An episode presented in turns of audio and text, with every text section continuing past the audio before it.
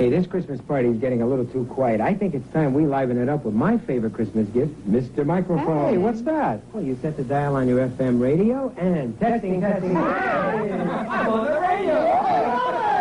Kids are having a fabulous time with Mr. Microphone, the cordless microphone that actually puts your voice on the radio. There are no attaching wires, so you're free to move around. Broadcast over any FM car radio. Hey, good looking. We'll be back to pick you up later. GLH means great looking hair. Just spray GLH on and it instantly covers your bald spot, leaving you with great looking hair. And ladies with thinning hair or bald spot, GLH solves the problem instantly. GLH is not a paint or a cover-up. It's an amazing powder that clings to the tiniest hairs on your head. It actually builds on itself, leaving you with great, great looking hair. And the GLH hair system is not expensive. Wow. That's incredible.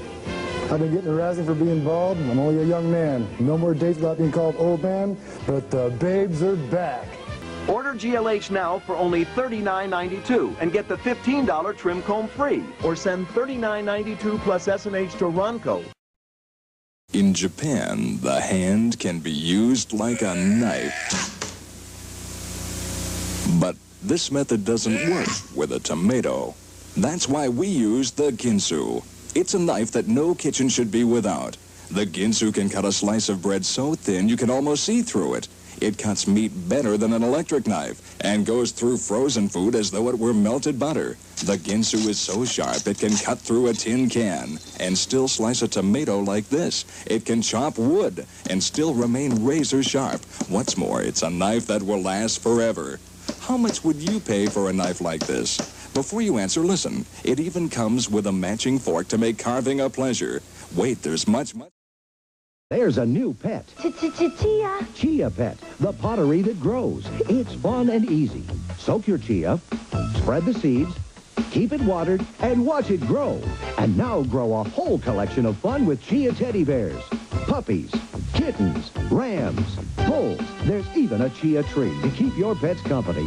Chia Pets and Trees, the pottery that grows. The Chia Pet and Chia Tree are available at Kmart, Rite Aid, Ames, and Woolworth. Makes a great gift.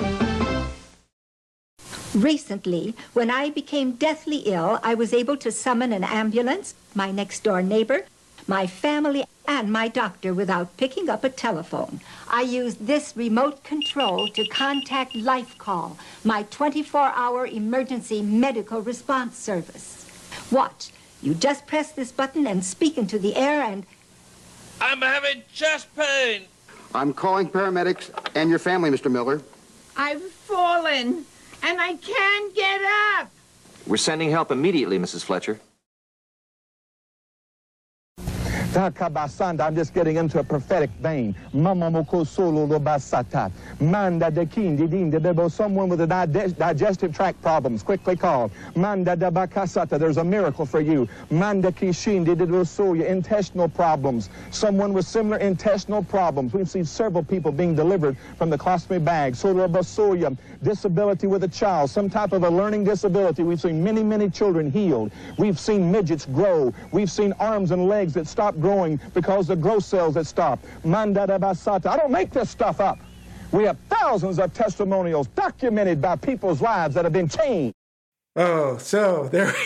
you might have heard us laughing at those. I couldn't help it, man. Those are so. Those are like some of the greatest uh, infomercial slash commercials ever made. Yeah. Uh, The- I was dying over all of those.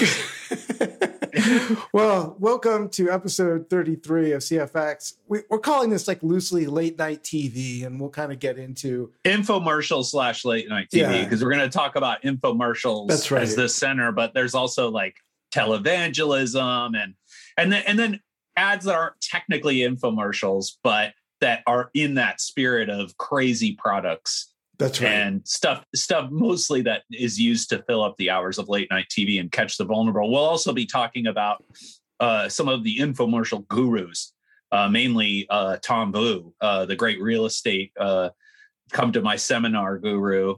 Yep. But yeah, Well, well, let's remind people first of CFX, the conceit here. This is uh, the Cultural Futures Exchange. CFX for short, where we examine different pieces of cultural ephemera. This is uh, American uh, commercial TV, as we are talking about here, so that'll be interesting. But sometimes it's movies, sometimes it's uh, real TV, sometimes it's books. You get the idea.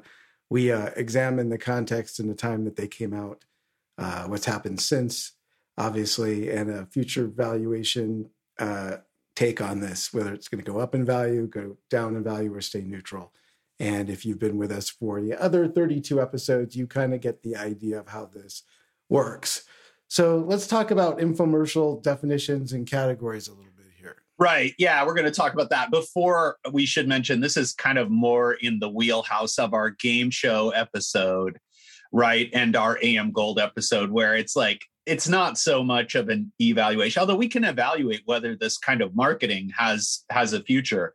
Um, i think it actually does but we'll get to that in the eval. So there is sort of an eval but it's kind of more of one of these fun episodes where we kind of pick some of our favorites and and kind of go into them. But we do have quite a lot of history and and information. I i actually read this skim this book. I didn't completely read it. Um, there's this author remy stern. He wrote a book about 13 years ago called uh, but wait, there's more that kind of goes into some of the history. So we do have some background on some of this stuff, but we should define it because it's kind of vague, right? Like as I mentioned, some of the some of the commercials we played at the beginning were actually shorter, and infomercials tend to be longer, right? The the main characteristic of an infomercial is that it's is length right? right? It's it's longer and it also typically takes up the same length of an actual TV show between like 15 30 minutes. Sometimes they're hours and hours of these things.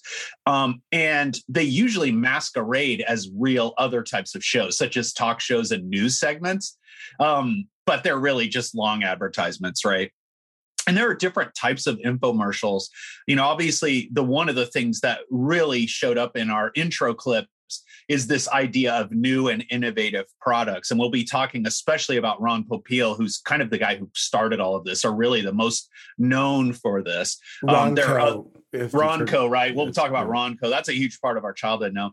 There's a reason that some of these are not infomercials, and we'll get into that in the history but um, there's also you know billy mays et cetera and there's mike levey with amazing discoveries these are the kind of things where they're advertising a product and it's like a long demonstration and they're solving some problem usually some typical problem like there's got to be a better way is another right. You know and you'll often hear these catchphrases which we'll go into a little bit more um, there's also the guru you know the kind of uh, wealth uh, quick uh quick get, wealth gurus, right? Get rich got, quick scheme, right? Get rich quick schemes. You got yeah. Tom Vu, and of course, most famously, the guy who turned this into an empire, which is Tony Robbins. Um, and uh, you have a lot of those. Kevin Trudeau is another one, right? He's got all these kind of products and stuff, and we'll talk about them. And there's off, often a lot of fraud involved, and some of these guys have actually gone to jail. Then you've got like 1-800 and 900 numbers that came about around this same time and there you know obviously there's some sexy ones uh, yeah. And uh, you know some uh, there, there's some bizarre ones we'll talk about psychics is another thing jeff's going to go into miss cleo a bit the most famous one but there's the psychic friends as well right. these were long infomercials kind of getting people to call these 1-800 or 900 numbers another one that could be its own show that's kind of tangentially related to this is televangelism right televangelism kind of came about around this same time. And really, some of these guys are pretty much infomercials. And we'll talk about um, Robert Tilt And Jeff will talk about him, which is one of our favorites. We remember watching this all the time. It just, you heard that speaking in tongues clip at the beginning, uh, turning, making midgets grow and, and et cetera. Um, yeah and but there's also uh, Peter Popoff, and these guys usually sell a product like the Miracle Prayer Cloth, or Peter Popoff had the Miracle uh, Holy Water, or whatever he sold that would make you rich, and they're tied into this um, prosperity uh, kind of prosperity uh, theory of Christianity, which we'll get into. Um, right. And then there's a little smaller category that I don't think we're going to talk about as much, but it's part of my personal history because I kind of became obsessed with one of these. There's these Time Life ads where they they have some kind of music compilation and these are usually 30 minutes. And the one i saw was a soft rock one that had the members of air supply kind of as the narrators. And um, yeah I'll, I'll go into that because i really this was kind of pre spotify when you couldn't hear a lot of this stuff and i kind of almost wanted to buy it. Um, and then there's some other characteristics around infomercials that are really central to they're they're they're usually part of what defines an infomercial. One is celebrity endorsements right? There's a lot of these with celebrities. Um, most famous among these is probably Proactiv which is still massively successful. This is a the one almost one billion dollar acne product that features uh, you know people like Katy Perry and Justin Bieber and uh, Lindsay Lohan shilling this acne medicine, which is basically just benzoyl peroxide or salicylic acid. It's the same shit that's in any acne medicine, but because these these infomercials come on with these celebrities shilling it, it's become like this massive product, and it's still around now. Um, you also have, you know, Suzanne Somers and the Thigh Master, a lot of exercise equipment ones. Yeah. And probably the most successful of these was the Total Gym, which featured Chuck Norris and Christie Brinkley shilling this stupid home gym thing that probably, you know, most people just let rot in the in the corner of their garage. Um, there's also the marketing techniques, right? We mentioned, but wait, there's more. There's also the whole idea of four easy payments of blah, blah, blah, right? And while supplies last, you know, creating the illusion of scarcity. Um, we also should mention, and we'll tangentially relate to this in the history, is home shopping is also part of this. Home shopping turned the idea of into an of an infomercial into a complete channel right? You had QVC and the Home Shopping Network, and it's basically just and and you had the added ability to just buy it right then using a phone number, right? Um, oh yeah, and the other thing they often have is the secret they don't want to, you to know, right? Yeah. Or has this ever happened to you? or there's got to be a better way, right? And a lot of kitchen and household products, a lot of little quirky inventions.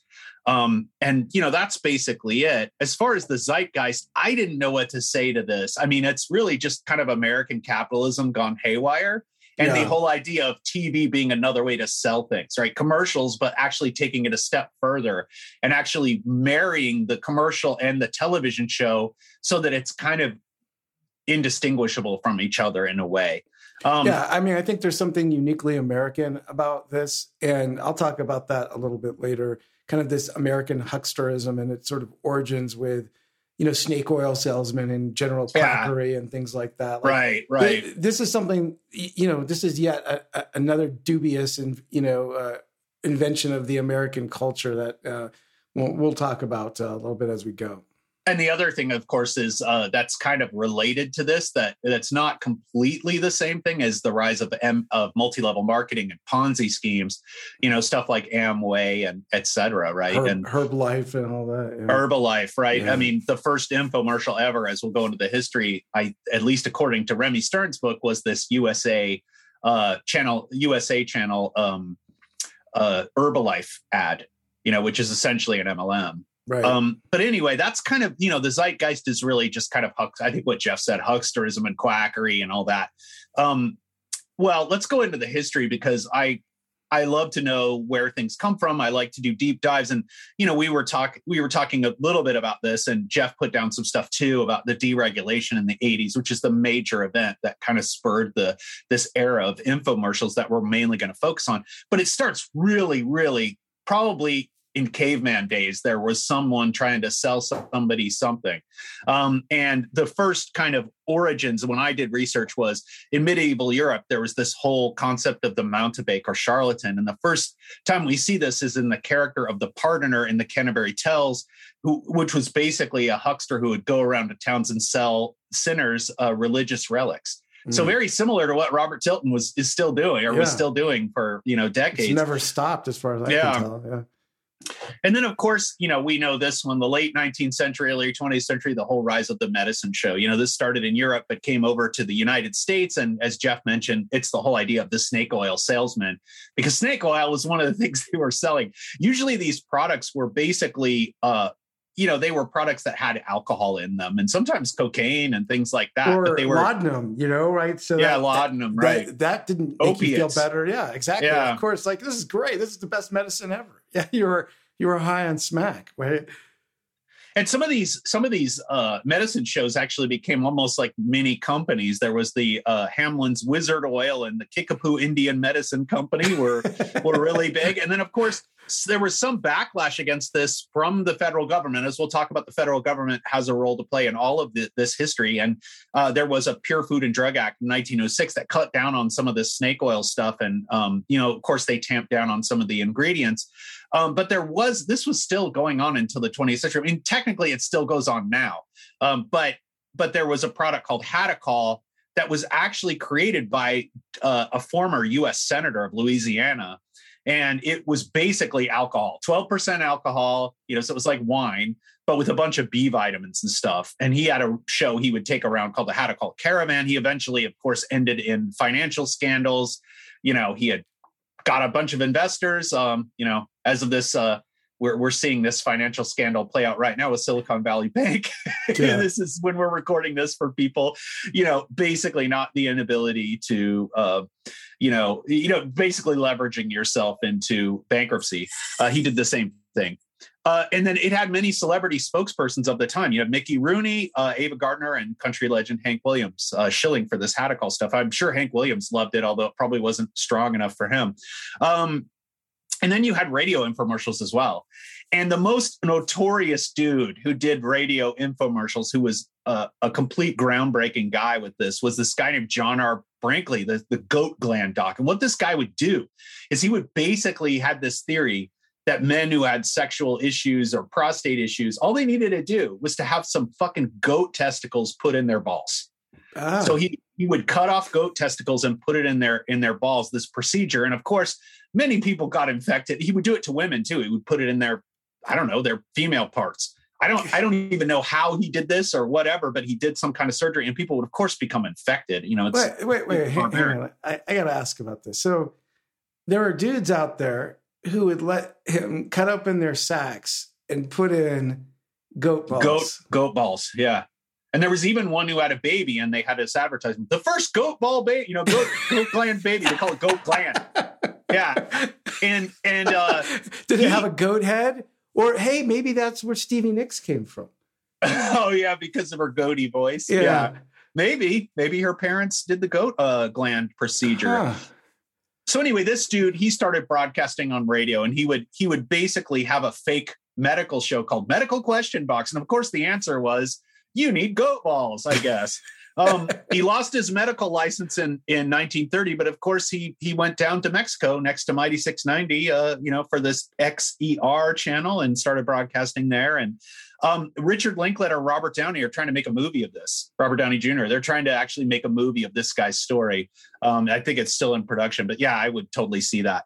Um, okay, moving on into television. So that was the radio. There were other guys doing it, but moving on into television in the 50s and 60s. Of course, now's the time we come upon the great Popeil clan, and uh, it's not just Ron Popeil, but his uncle Arnold Morris, who was a knife whiz. This guy he could he could just do all kinds of you know like a like a master chef just cut really fast and stuff and he was really known for this. And later he would be the the knife wielder in the ginsu commercials. Ah, so but he was Japan, actually ron right hand. right in japan. I mean there's a japanese guy in the commercial too but i think the a lot of this thing where you just see the knife cutting the can and the knife yeah. cutting this other stuff that's that's arnold morris.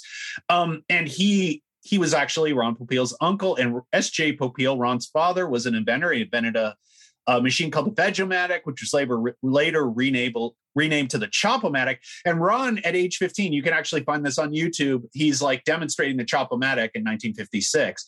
And this was, a, again, well, this was before infomercials were not allowed. We'll talk about the regulatory stuff that's just going to come up after this. But so there were a few really early infomercials where it was like 15, 20 minutes long on TV because, again, in early TV, there was a lot of space to fill up right? Not tv didn't broadcast 24 hours. You remember you could see old movies and stuff where people are watching tv and you see the american indian symbol you know that comes up you know it's just like this weird uh you know almost science fictiony looking thing with an American Indian head in there, and and and that's what would play, or they would play just the Star Spangled Banner, and the TV would go off the air. So there was a lot of space to fill with these in early TV. There was also Al Eickhoff, the inventor of the Vitamix. This is actually still around. The Vitamix, it's one of the best blenders you can buy, but he would do demonstration videos on early TV. And so he was another inventor. And of course, you even see this parody. We're going to talk about parodies. Uh, because there's a lot of these, and Jeff especially has a few he wants to talk about. I have one in particular I really think is brilliant. Um, but one of the first was on Lila Love Lucy was Vitameatavegamin, right? And Lucy is speaking for this vitamin tonic. And of course, she's saying it tastes great. And one of you know the humor is that she, she has these facial expressions like, like how gross shit, it is. yeah. yeah. So um, in 1957, an author named Vance Packard wrote a book called The Hidden Persuaders that was starting to decry the, the way that commercials were manipulating people, the psychological techniques they would use to advertise. Um, and the FCC got wind of this, and there was sort of a backlash to commercials, and especially these longer ones that masqueraded as TV shows, the early infomercials. So, the 1963, in 1963, the FCC put a cap on commercial time so there were only so many commercials you could show in an in given hour, and the most a commercial could be was two minutes. And we know now most commercials are much lower than that. You know, they're like 30 seconds to a minute, but back then, two minutes was the max. Um, in the 60s and 70s, you saw the infomercials, these proto infomercials, go to shorter format. So they were technically commercials, but they were still kind of that same infomercial spirit. You know, you're de- this new invention, you're you're demonstrating a new project, and and of course the most famous one that everybody knows of, at least of Generation X. We all remember this from from late night TV as kids. Is is the one Jeff played at the beginning, which is the Ginsu, right? This miracle knife from Japan. Um, originally, this was called the Quick Cut, but then um, the company founders and a copywriter, Ed Valenti, uh, Barry Becher, and copywriter Arthur Schiff renamed it to Ginsu, you know, to say it was a secret knife from the Orient. Again, these are the things that the, the mainstream doesn't want you to know, et cetera. And of course, our um, Arnold Morris was the guy wielding the knife. You also had the rise of uh, Ron Popeil had formed a company called Ronco, and you had the rise of Ronco in the 70s, and we all remember these ads. And uh, Jeff played two of them at the beginning. Mr. Microphone, which um, we'll talk about in our personal history, because I'm sure I didn't have one, but I had experience with friends who had one. And then um, you had the uh, GLH, great looking hair with this hairspray that you spray on your fucking head. No, that I'm, I'm sure that. I mean, if you wanted, to, I mean, they have toupees. Toupees are terrible. There's like toupee jokes where the toupee flies off or looks like you know, crazy, like a little rat's nest.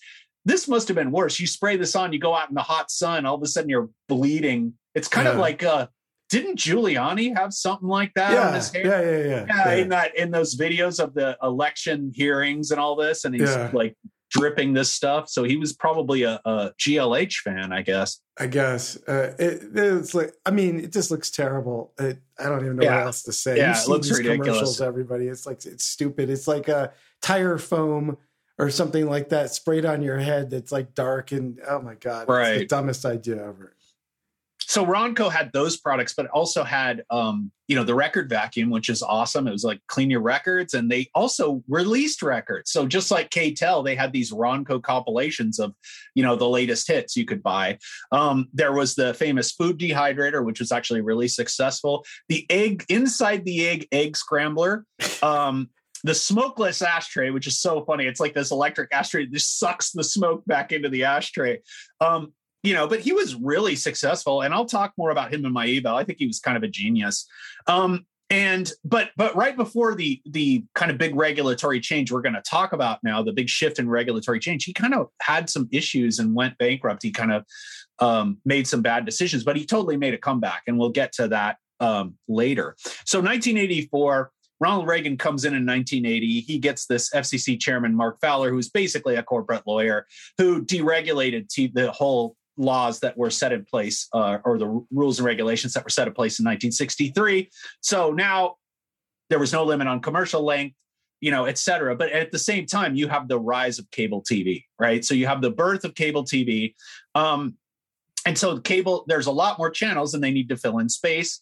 The first infomercial, at least that is according to this book I had read that I mentioned, um, was USA Network uh, had a 90 minute Herbalife infomercial.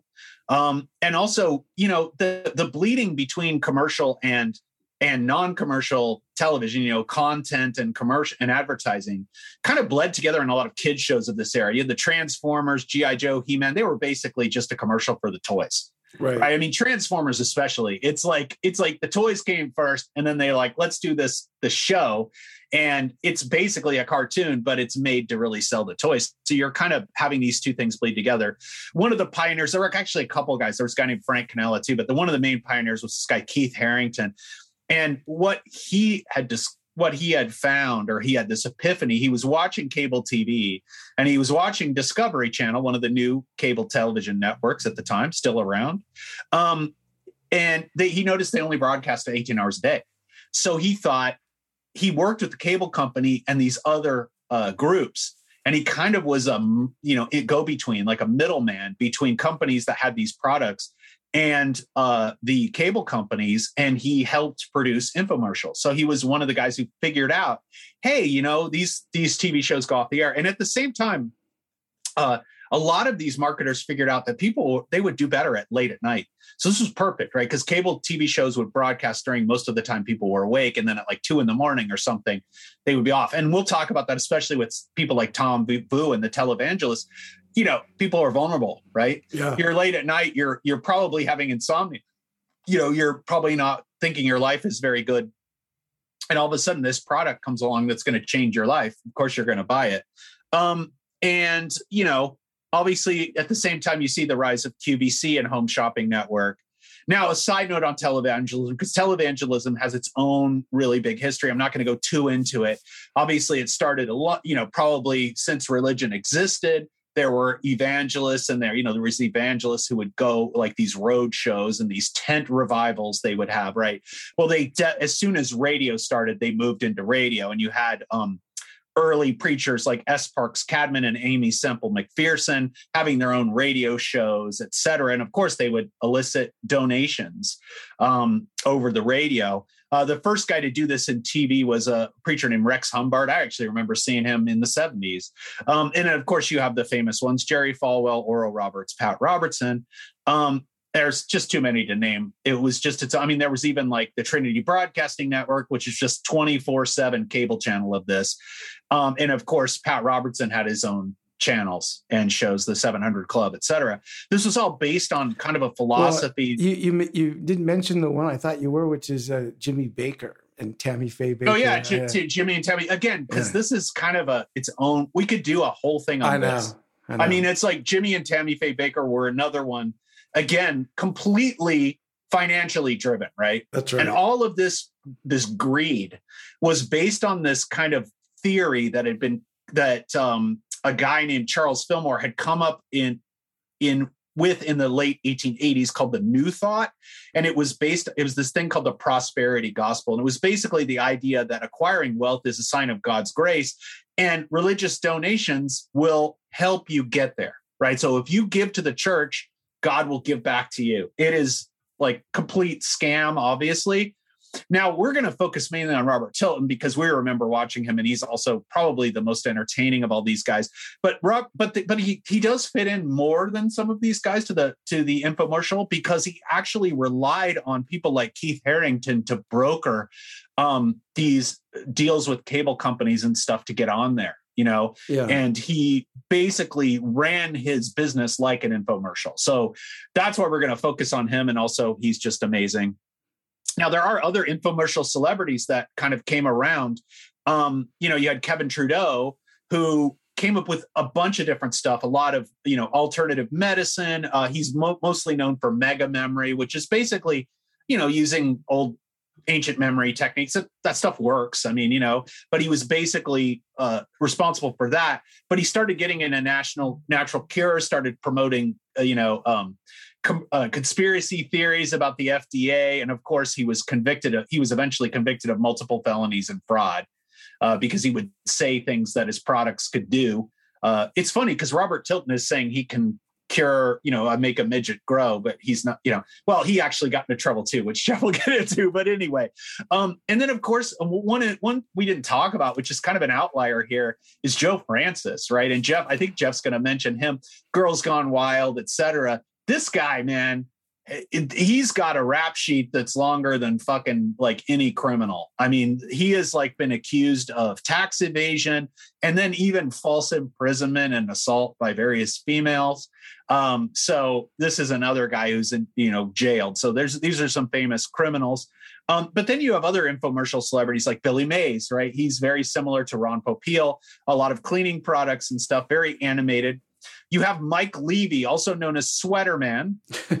uh, and uh, he he basically had this fake TV show that was kind of a Donahue like Oprah show. I'll be talking about him. I'm going to play some of him. Uh, and uh, he would have these various guests on. One of them that was featured uh, a lot was this Australian guy named John Parkin.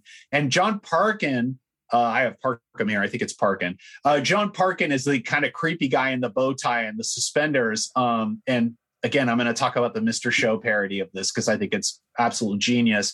Um, uh, and he uh, you know he's he's known for running around and saying you know but wait there's this and he's like demonstrating uh, kitchen products at, at a high speed um, and of course you have the you know the the guys who are selling their their techniques or as tom vu would say their techniques uh, uh, tom vu and tony robbins we're going to mainly talk about tom vu because tom vu was kind of the inspiration for this whole thing Yeah. in a way um, so anyway, then you have the growth of infomercials throughout the 80s and 90s.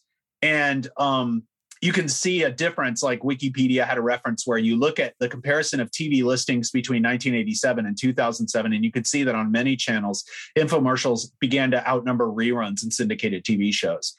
Uh, from 2007 to 2010, infomercials increased in popularity due to the financial crisis. I remember all those gold commercials, like "Get sell us your gold," for instance. Yeah.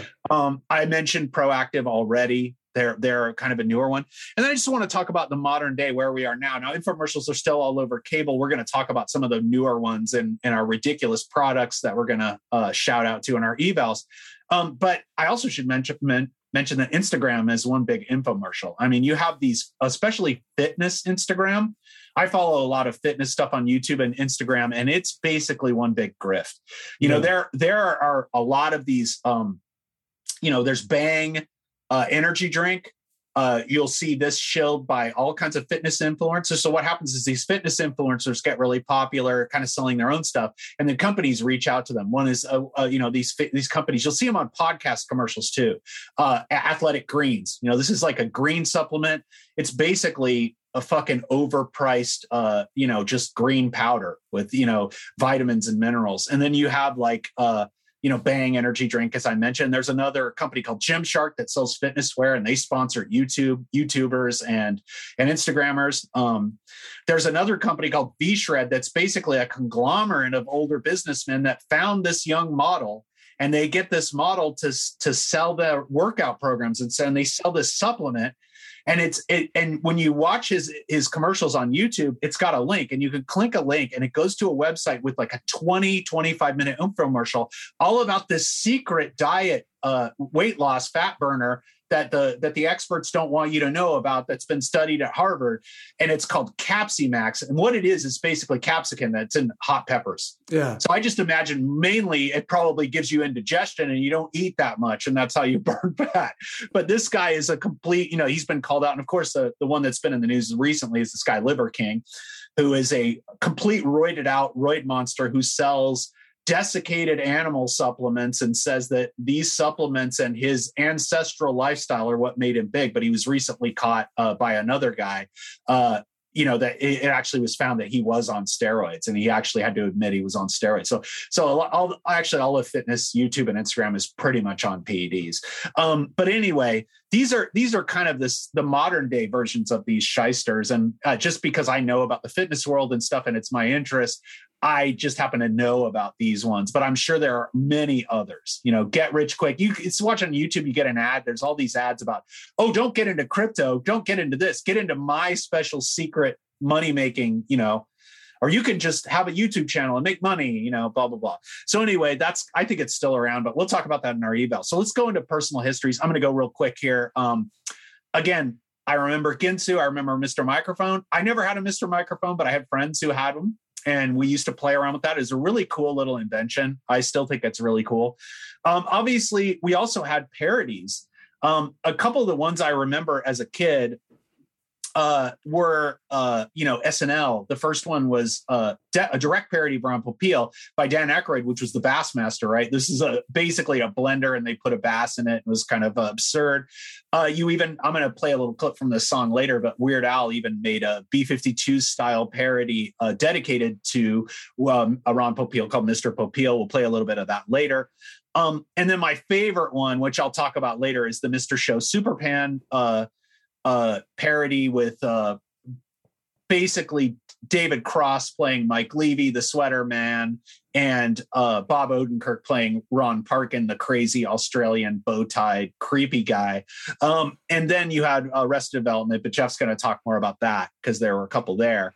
Um, and then um, you know, obviously Jeff is going to go into this more, but Robert Tilton was a huge, when we were in college, I remember watching Robert Tilton, probably college. And then when we lived in San Francisco for that one year, um, I remember watching him all the time. Yeah. And Jeff actually sent me the prayer miracle prayer cloth, right? I yeah. think you sent that and to the me oil too. And the oil, right. And, yeah. uh, yeah, I I I don't know if that's I didn't really use that. I still have that stuff somewhere. I have to dig it up. I wish I had it for for this. But anyway, we'll we'll probably have a picture of that in the as one of our clues. Um, and then of course Tony Robbins. Now this is kind of I was kind of at a vulnerable point in my life. We were living in San Francisco. I was looking for a job, and I got interested in this. And Jeff had all the tapes. His dad, I think your dad or somebody had it, and you gave me all the yeah. tapes. So I listened to all of the personal power program, and it's pretty much positive thinking.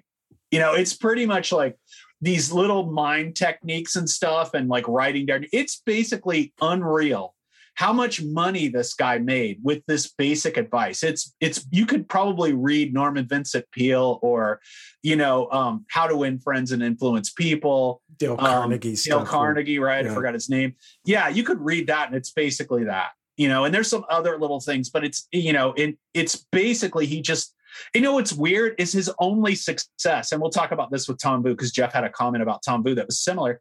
The only success that Tony Robbins ever had in his life was this.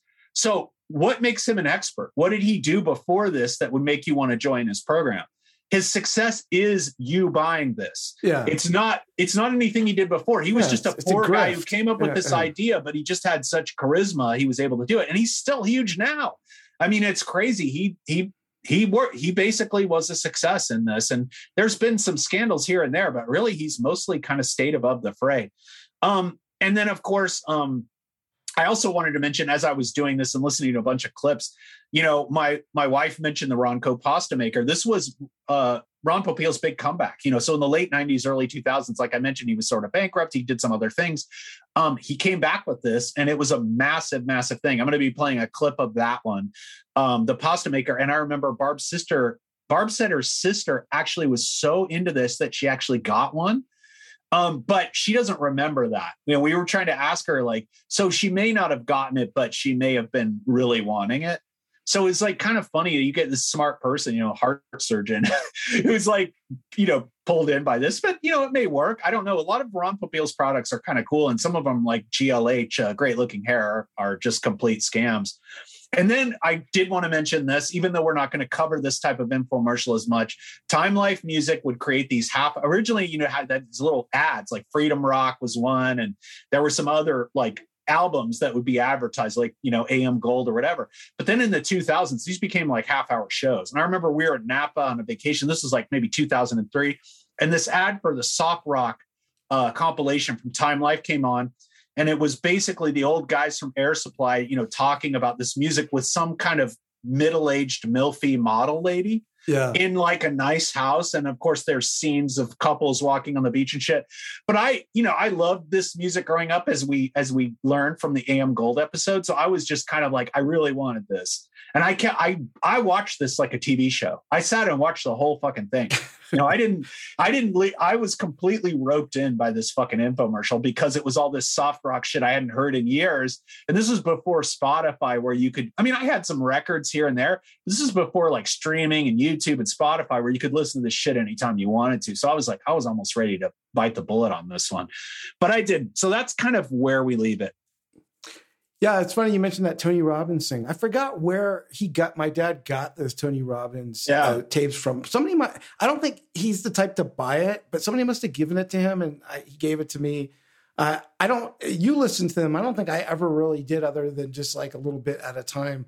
I think Tony Robbins just kind of had that, you know, jaw swiveling kind of look that uh, helped Yeah. him. As, It's like as a six foot five guy, and he had some kind of condition where he grew more. So he had Yeah. that kind of, it was square jaw to the point of like cartoon. Like he was so exaggerated, but he just had that, you know, it just, I was at a kind of time in my life, I didn't know what I was going to do. Uh, and I was kind of vulnerable to it. So you could see how people could get roped in. Luckily, I got it for free. Obviously, I didn't pay for any of this bullshit, but you, you gave it to me on these like cheap, yeah cassettes like you you basically dubbed it or someone had dubbed it for your dad and and Yeah, so i I- listened to them. I, I, might don't- still have those in my tape collection downstairs I don't Um, recall where I got them from actually, but um, Mm-hmm. anyway, um, yeah. I mean, all the stuff you were saying about growing up watching TV. I mean, all I did as a kid apparently was watch TV, and so I saw all of this stuff. Um, it's just in you know an indelible uh, memory uh, for me. Uh, pretty much all like the Ginsu stuff, the Chia Pet, all these things we're going to talk about, um, especially the, the the famous ones. Um, I do remember a lot of the get rich uh, quick real estate stuff being very ubiquitous in the channels that, that I watched. And I remember, you know, of course, Tom Vu and, and others, but there were many, oth- there were many others besides Tom Vu. And they all had the same kind of, um, you know, uh, framework and model and, and pattern to them where, you know, it was all, all these things you could do, uh, all their techniques for you to get rich. It's all real estate buying and selling. And they always had a seminar that you could go to locally, not always, but a lot of them in locally. And they were always at like the Burbank Airport Hilton. And on a goof one time, like my dad and I were watching one of these things one time. He's like, Hey, do you want to go see? Do you want to go to this and just see what it is?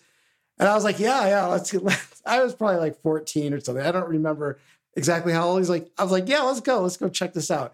And it was like a Sunday Wow. morning at like the Burbank Airport Hilton. And it was like in their little shitty ballroom and it was packed full of all these people. Like just, it was just almost kind of sad. And we would sit there and, and, you know, listen to these, you know, hucksters in the front of the room talk about how much money they made uh, selling real estate and their techniques. And then, of course, what they want you to do is buy their $200 or $300 course on shitty cassette tapes.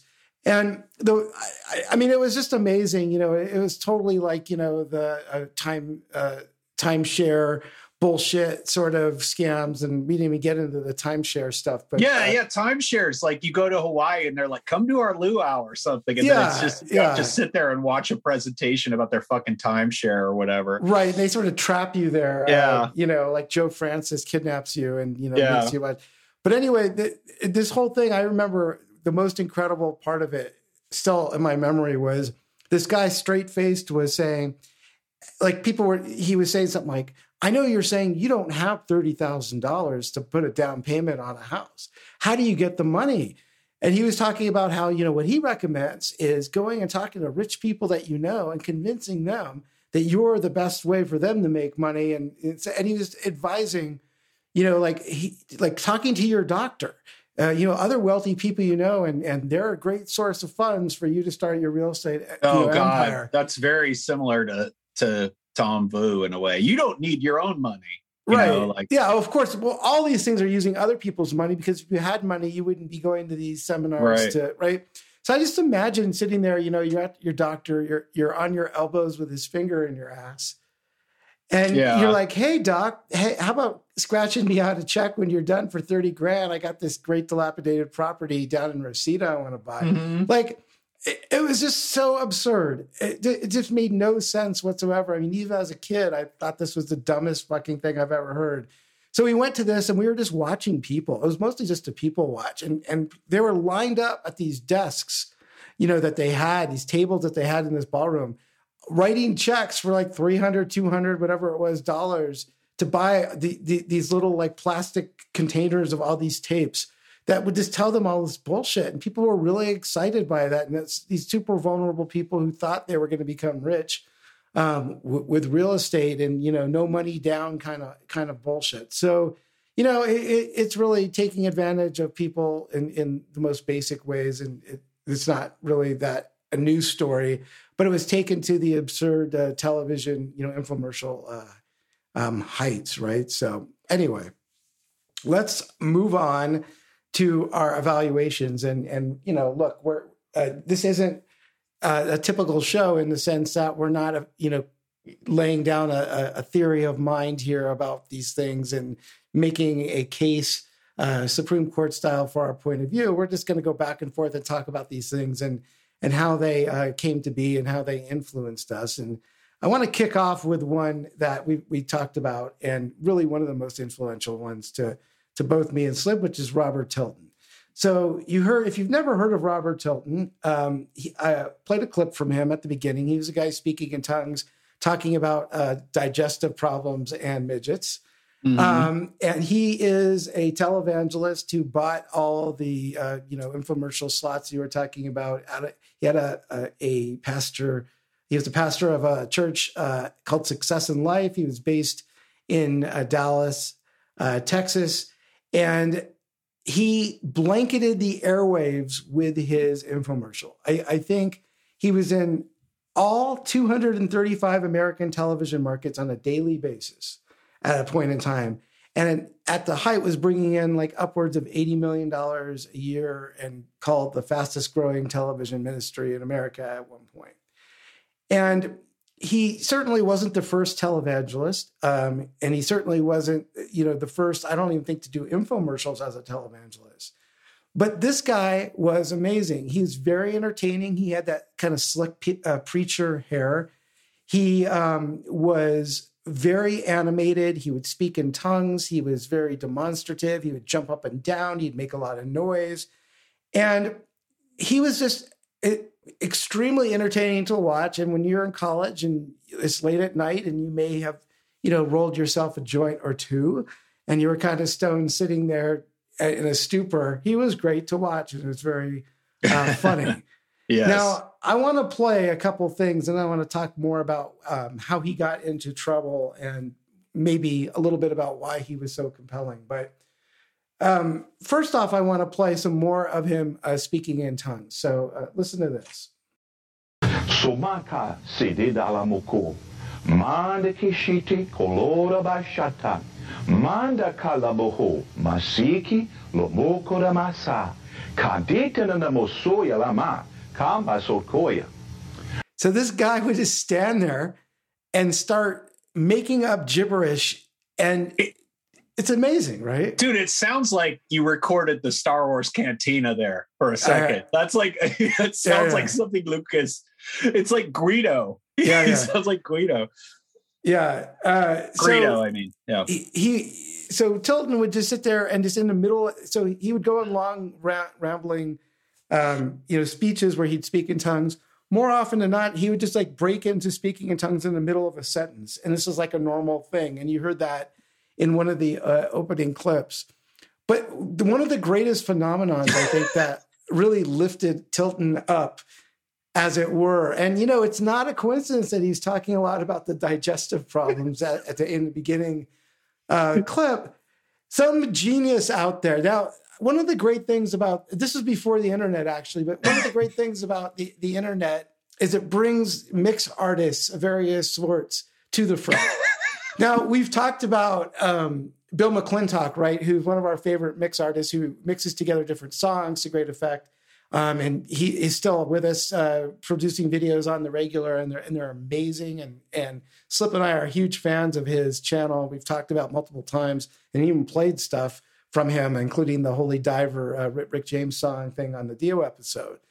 But this genius, there's a genius out there who decided that Robert Tilton really deserved to be mixed up with this. So I'm going to play a clip.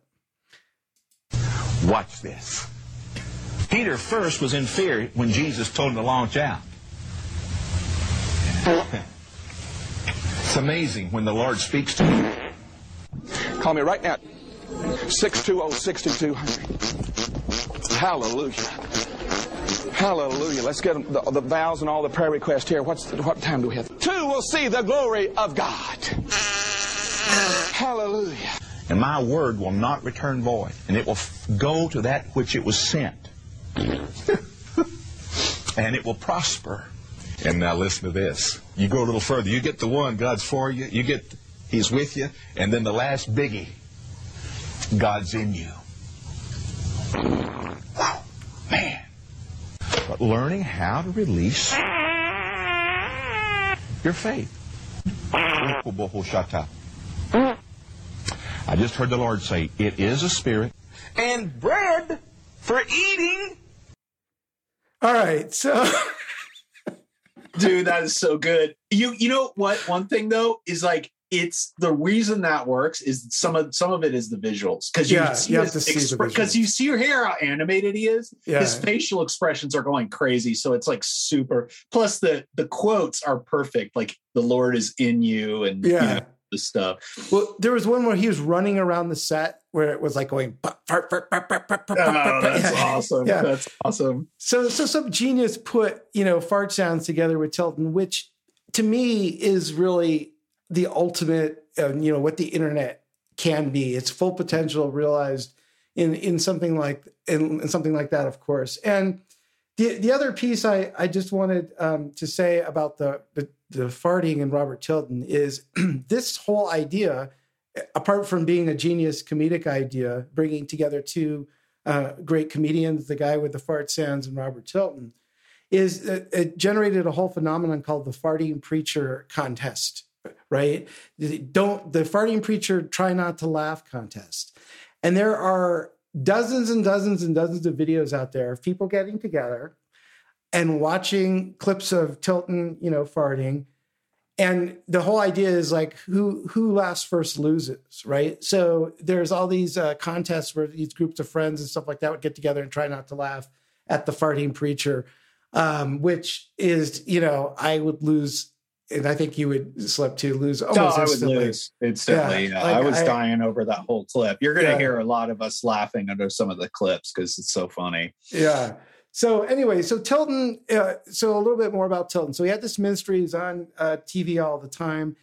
The- it- a lot of his techniques that he used to get money were, you know, uh, you know, of of course, just like uh, farting out, as it were, all sorts of conditions that people have, ask telling him that he can help save them and God will cure them or whatever, the usual stuff. But Tilton had a couple innovations that I that I want to talk about. One of the things that they figured out was that um, if you give something to somebody, they're more likely to make donations back. It- it's just like the you know human psychology thing. So sometimes they would send out if you if you would call and give your information, they would send you a dollar, like a like a dollar bill in in the in the uh, uh, mail, and say, look, God wants you to send back forty dollars. And that was a very powerful lure, and it, and it really worked. Other things we talked about the miracle prayer cloth, which was like this little snippet of the cheapest fucking red, you know, cloth you could imagine, and asking you, "Hey, we sent you this miracle uh, prayer cloth. Send us money back with the cloth, with your with your uh, prayers in the cloth." And then uh, Tilton will pray on the cloth, and you'll be, you know, rescued or saved or whatever it is. Same with this miracle prayer oil, this little vial of God knows what it was in that, maybe water or urine Yeah. or something. And they would send this to you. And so when we were in college, what we did is, of course, uh, because, you know, being the sarcastic kids that we were, um, we signed up for a lot of this stuff with like a thousand different aliases. And so on any given day, that, you know, the mail person would come and there'd be like, you know, 40 little envelopes all to like huge ass and, you know, Yeah. biggest dickus and, you know, all the usual, all the usual stuff. And so we'd play around with this stuff and we, you know, pass around the miracle uh, prayer clause and, and things like that. Well, while we were in college, actually, like when Tilton became almost at the height of his powers, there was this uh, very famous um, uh, primetime uh, ABC primetime news show expose on Tilton, where they did a lot of undercover stuff and hidden cameras and all that. He basically found that you know most of the um, stuff that people would send in, they just dump it right in the dumpster. They take the money out, put all the miracle uh, prayer clause and stuff in the dumpster. No one looked at any of that stuff. All the prayer cards that people would send in, they just immediately dumped it in the trash. Uh, of course, um, personalized letters uh, that people sent in, prayer requests, and all that. Um, you know, were all just discarded as soon as the, the money was, uh, you know, pulled out. It was basically a high volume scam. at some point, you know, when they you call in, they would have a prayer counselors on the phone, and we'd call and prank those and just sit there and make up ridiculous stories. These poor people who were being paid minimum wage to sit there and just extract money out of people. is just actually quite heartbreaking in a lot of ways. So you get the idea. Um, we'll definitely link to some Tilton stuff, um, most likely farting preachers things, if we're being honest. But you get the idea about Tilton.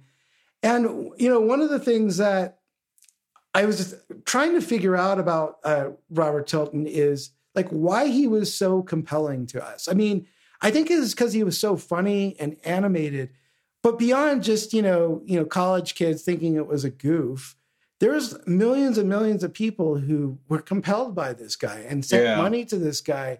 And he did it on a scale. Um, and part of it was enabled by this TV medium and these late night vulnerabilities on a loop sort of things that we're talking about.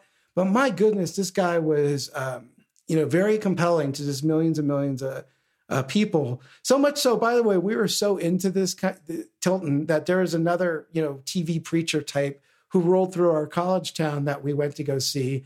And he was like, you know, talking about Satan and music and stuff like that. And we were just sitting in the front row goofing on him the whole time. And he's getting mad at us.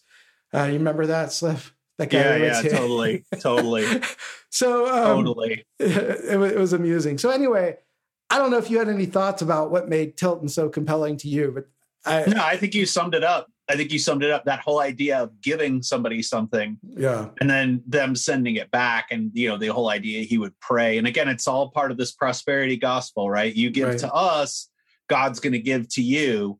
Um, yeah, I think, and I think the fact that he was so fucking crazy, yeah, kind of made people maybe think he was more authentic Could because he be. was so willing to just go off the rails, right? yeah, he was nuts. Um, I mean, he'd sit yeah. there and just jump up and down and scream and talk in tongues. Yeah. And it's like, wow, this guy is funny as hell, you know? I Yeah. mean, yeah. He he he uh, burned calories doing it. You got to say, he really did. Yeah. All right, I'm going to play a clip of the next topic here. Everyone knows what this is. Who, who asked you to go out of town? The stupid young one or the married one? The married one. That's what I thought. Don't go. You hear me? Hmm. And you know what? You're not listening to me because I see you going. I see you going. I'm just telling you, I'm trying to help you to avoid the heartache.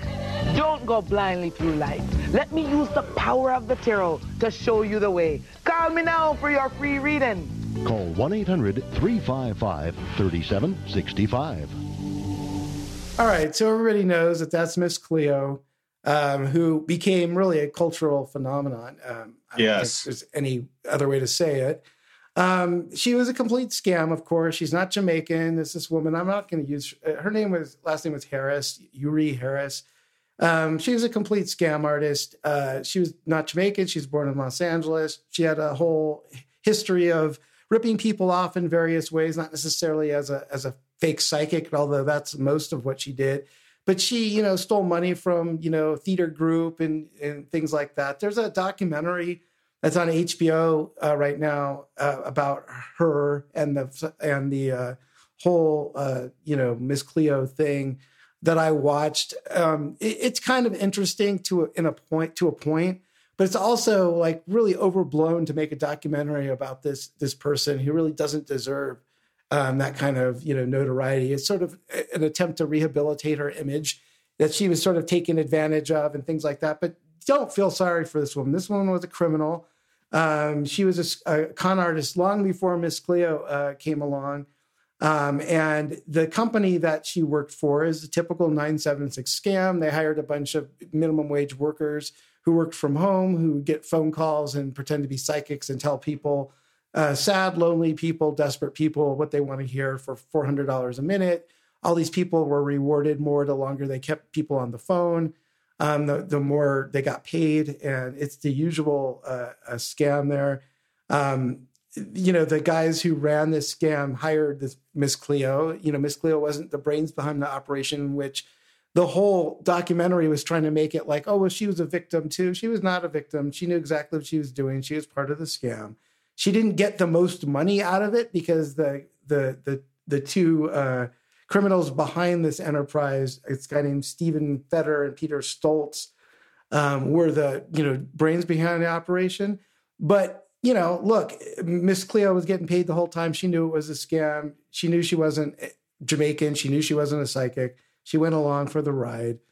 Um, one of the things that I wanted to point out because I thought it was sort of interesting is she would uh, reprise her Miss Cleo character in a lot of different, um, you know, guises, including, and I didn't know this until doing research for this, is she played Auntie Poulet in the uh, Grand Theft Auto Vice Oh, City wow. game. Yeah. Wow. So she, she, you know, I, I mean, that's one of the reasons I didn't want to watch the documentary when I sort of heard about it from you and read some reviews that it was so wanting to apologize for her. You know, it was like it was like trying to give her a break. And I'm just like, I do think that that the subject matter is worth a documentary. I think it's really interesting, this whole phenomenon and the whole con and the fact that, you know, she wasn't Jamaican and put on this whole accent and the whole use of, you know, the rise of infomer. I mean, we're covering this whole thing, right? So it's interesting to me, but I don't like that spin on it. I think, you know, maybe you can spin a little bit like that. Like maybe, oh, well, she wasn't the real brains behind it. She wasn't the big moneymaker.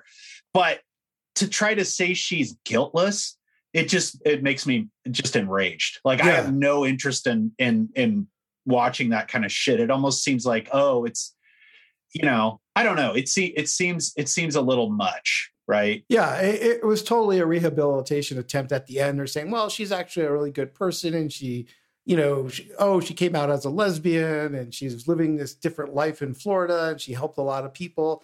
She was a scam artist most of her life. You know, she she came from a rough background. Um, many people do and are not criminals. Yeah. I mean, so um, anyway, so but Miss Cleo became the reason we wanted to talk about her, uh, other than you know, because it's sort of interesting in and of itself, was because the whole psychic thing became a big deal. Obviously, Dionne Warwick was another person who kind of gets Yeah. away with. She she was essentially like Miss Cleo. I mean, she never claimed to be a psychic, but Dionne Warwick took money t- to front a scam. And you know what's interesting about Dionne Warwick? I was reading this about this a little bit. Is Dionne Warwick said, you know, very upfront, it's like, yeah, she knew it was a scam. She just needed money. And That's why she did it. It's like, okay. I I mean, that doesn't really make it that much better in my book. I guess a little bit. She wasn't pretending to be something she wasn't like Miss Cleo, but still, I mean, that's the celebrity spokesperson angle of this, right? I mean, I think Proactiv, again, it's there's nothing special about Proactiv. It's a regular acne medicine, but it's a subscription based one. So people get it. They take advantage of people's inertia, you know, with Right. subscriptions. And and then they get all these celebrities to shill for it when you know Katy Perry isn't using some piece of shit infomercial skin product. She's probably got like a dermatologist at her beck and call, you know? Right. So it's like these these people know that these products are bullshit. Yeah. Um, and and you know, it's even worse with the psychic stuff because it's just fraud, right? Yeah, Because it's just right. make believe. Yeah. I mean, it is preying on people's lowest moments of their lives. You know what I mean? Right. If you're desperate enough, if you're lonely enough, whatever it is, to be calling some psychic hotline in the middle of the night and paying, you know, four or five dollars a minute for that, you got a lot of other shit going on in your life, and it's just people taking advantage of of desperate people, uh, you know, ignorant people, um, which is really pathetic. Um, okay, so moving on to sort of the some products, right? We played some of these at the at the beginning of of the show. I want to talk a little bit about this, the American hucksterism. You you mentioned the the snake oil salesman, the quacks, the covered wagon, kind of going town to town kind of thing.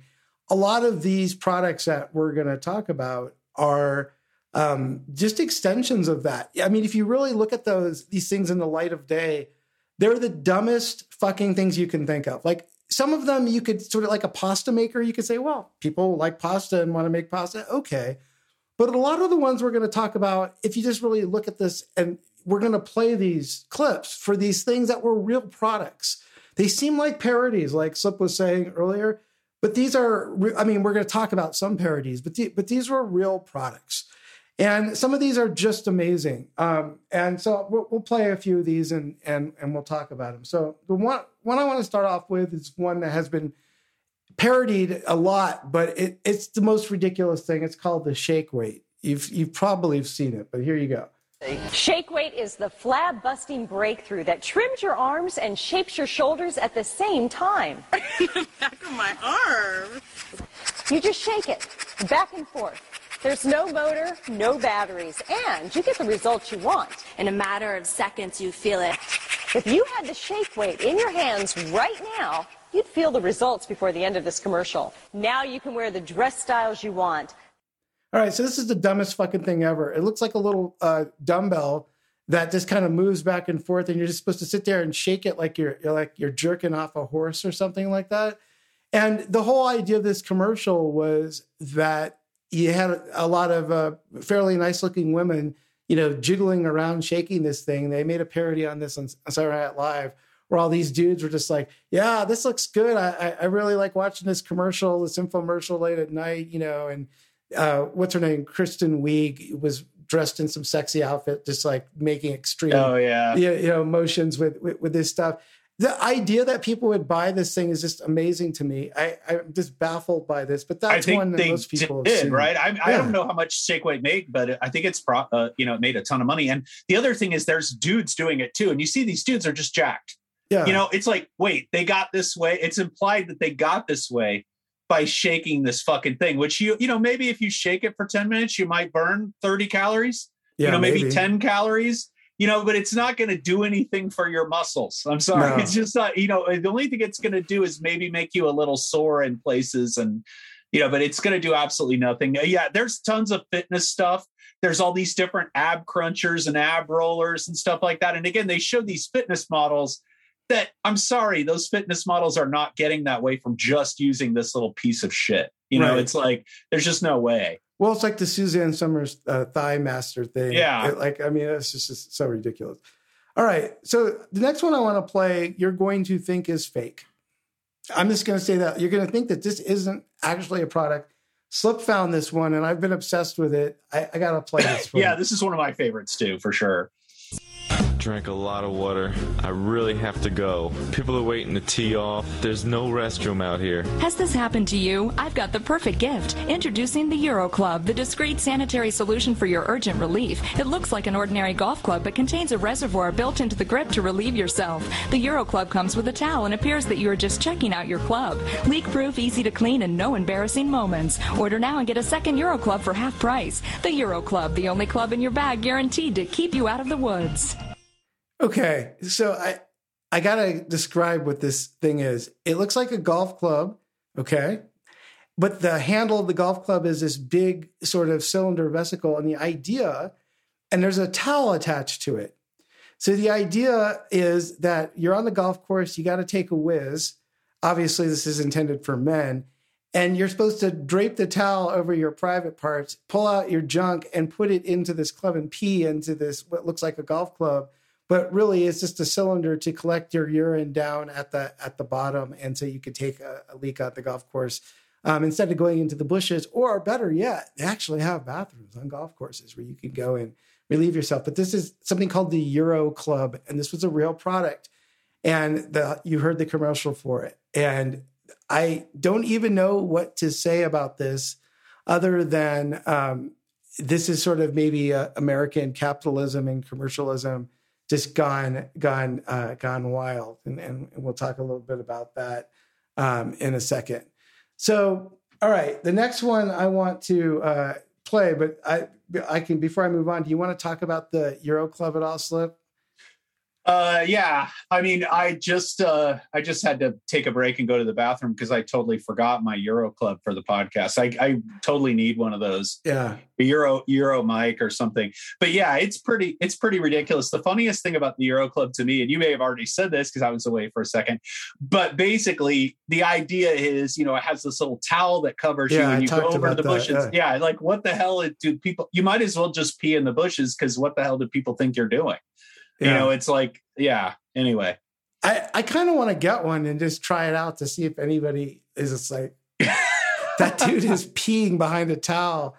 Plus, know. how gross is that club after? I mean, how do you wash it and stuff? It's just so yeah. so fucking dumb. Yeah, oh, yeah, it really does it, seem made up. It, it does seem like it is a complete parody, but it was a real uh, product. You know what? I think these some of these products are for, like the UroClub. I think that's like a joke gift. I think you get somebody that is a joke. Yeah, because it's not like you're going to use some weird fake club, you know. Or, uh, I don't know. It's just ridiculous. It is ridiculous. You're not right. going to use that club. You have like golf clubs. You you know, it's like you're going to use this weird piece of shit you bought. You know. Yeah. Well, I mean, like people aren't going to say, "Hey, what's that? You know, weird shaped you know golf club in your bag?" Yeah. Oh, like, can I use that? It's like, yeah, that's uh, when. Yeah. You know, when you pull that out and you have to take a leak, you can do it discreetly into a fake golf club with a Yeah. towel blocking your. All right. Awesome. All right. Here, here's another one. Real product. For over 100 years, we've been scrunching and folding toilet paper. Finally, there's a better way. Comfort Wipe, the sanitary paper extension arm and holder. The first improvement to toilet paper as we know it since the 1880s. It extends your reach a full 18 inches while it follows the contours of your body and comfortably cleans. Being a big guy certainly has its advantages and its disadvantages. This is a great product. It's embarrassing to have someone help you with your personal matters. The Comfort Wipe allows you to maintain your dignity. The comfort you wipe. maintain your dignity. The Yeah. comfort wipe does not allow you to maintain your dignity.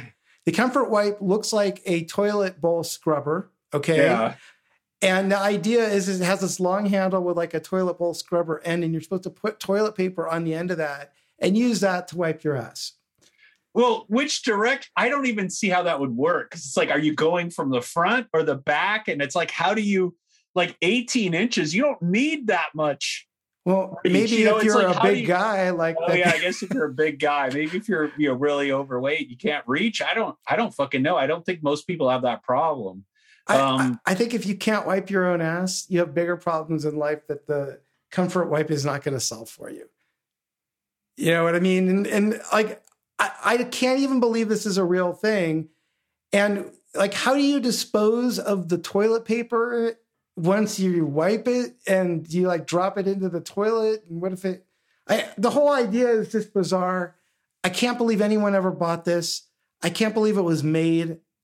I, I, I don't know. I'm, I would love to hear somebody who's tried to use it and describe how they actually use it. Like Yeah. trying to work this out. But this is a real product uh, sold uh, on uh, commercials, uh, late night TVs. People were sitting there going, you know what? I, I, I can't wipe my own ass, and this this product seems like something I need. So anyway, comfort wipe, folks, uh, for people. All right, this one, uh, staying in the bathroom where we seem to wind up a lot, is this. No, you missed that putt again. You probably don't have enough time to practice. You can have more time to practice your putting with the Potty Putter, the amazing new toilet time golf game that lets you practice your putting on the potty. Your Potty Putter comes with its own putting green made of the same professional carpet found at miniature golf courses. It's ideal for the executive washroom at the office. Don't limit your life to a tiny toilet. Let your imagination soar with the Potty Putter, the instant solution that lets you practice your putting every day. dude you're sitting there it, it- what it is is the hemorrhoid creator because you're just gonna sit on the toilet and sit there and practice putting Yeah. like like it's not good to just sit on the toilet forever just fucking you know and Yeah. and then the other thing is like okay first of all this this is another fucking joke gift this is like someone you buy oh dad i got you the potty putter this year i know Yeah. you like golf that's totally what it's like but and then the other thing is like yeah it's just like miniature golf courses which is not exactly why you're practicing your putting i guess You Yeah. know? It- it- well, for those who have can't imagine what's going on here, there's like a little mini, mini, mini miniature golf uh, course that you lay out in front of the toilet while you're sitting there dropping the deuce. And it has little flags and a little green carpet and you're with a little mini golf club. And the idea is like, you know, we're saying you, you put the little ball around while you are sitting there on the can. Um, yeah, it's a it's a joke gift. It has to be, but I mean, people made it and sold it. Like somebody sat there and said, "You know what? We're going to make a million dollars with this." Uh, maybe they did, but uh, if you're again, maybe it's just for a joke gift. But this was a real product, the Potty Putter. All right, moving on. One that uh, I can't believe actually exists. It does sound like a complete parody, but this was a real product. So I'm going to play the commercial and then I'm going to explain what this is. Does the shoulder strap of your car cut into your shoulder? Is your shoulder strap too tight and annoying? Introducing the Tiddy Bear, the cute little guy that eliminates all those problems. Designed to make driving more comfortable. the teddy bear snaps onto your shoulder strap and moves up and down to remove the pressure wherever you need it. My shoulder strap used to pull so tight I could hardly breathe. Now with the teddy bear, I really enjoy traveling again. The patent pending design swivels to work from either the driver's side or passenger seat and fits all makes and models. My wife used to always complain about the pressure from her shoulder belt. Not anymore. And the teddy bear worked so great, he got one for himself too. Call and order your teddy bear right now. Okay. the titty bear, T I D D Y, bear, is a little stuffed animal you put on your seatbelt that goes over, presumably, these women's boobs. Uh, because the seatbelt cuts into them, and the moving up and down in the commercial, they show this little uh, stuffed animal clipped onto this the uh, seatbelt, moving up and down over this woman's uh, boobs. That that's the the entire commercial, and it's called the Titty Bear. It's and, like they came up with the name before they came up with the product. I also love my shoulder strap was so tight I couldn't breathe. Like who can't breathe with the fucking? Sh- it's like Yeah. again solving a problem that doesn't exist. yeah. Like Yeah, if your boobs are so big, the seatbelt Yeah. you can't breathe, then you probably shouldn't be in that particular car seat, right? Uh, anyway, yeah. Anyway, the titty bear, and then lastly, saving the best for last here, and and then I'll, I uh, w- want to talk about some other parodies here. Is this? Are you suffering from pungent pits? Beastly butt odor? How do you stop the stink? This is Doc Bottom's A Spray, the all new, all over deodorant that prevents odors before they start and can be used anywhere, and I mean anywhere on your body. A spray your butt, A spray your feet, A spray under your arms, you can even A spray your private. No bacteria, no stink. A spray can be used all over your body. Call and order Doc Bottom's A spray today for only $14.99, and I'll send you the A spray pocket shot absolutely free. Okay, Doc this- Bottoms. Doc Bottoms. Yeah. Yeah. So this is some kind of spray that's supposed to make your stinky ass and balls smell better. How about just washing your ass and balls? You know, like you Yeah. don't need the, the commercial is great because they show some plumber bending over and like some noxious, nox, nox, noxious is the word. Green uh, air comes out of this guy's butt crack, and this other guy like starts vomiting because he's Yeah, smelling yeah. it. Like that's the best part of this commercial. It's like a Mad Magazine uh, kind of joke, but this is a real product. Um, at ass spray, uh, a spray he calls it, but it's obviously supposed to be uh, ass spray. So there you go.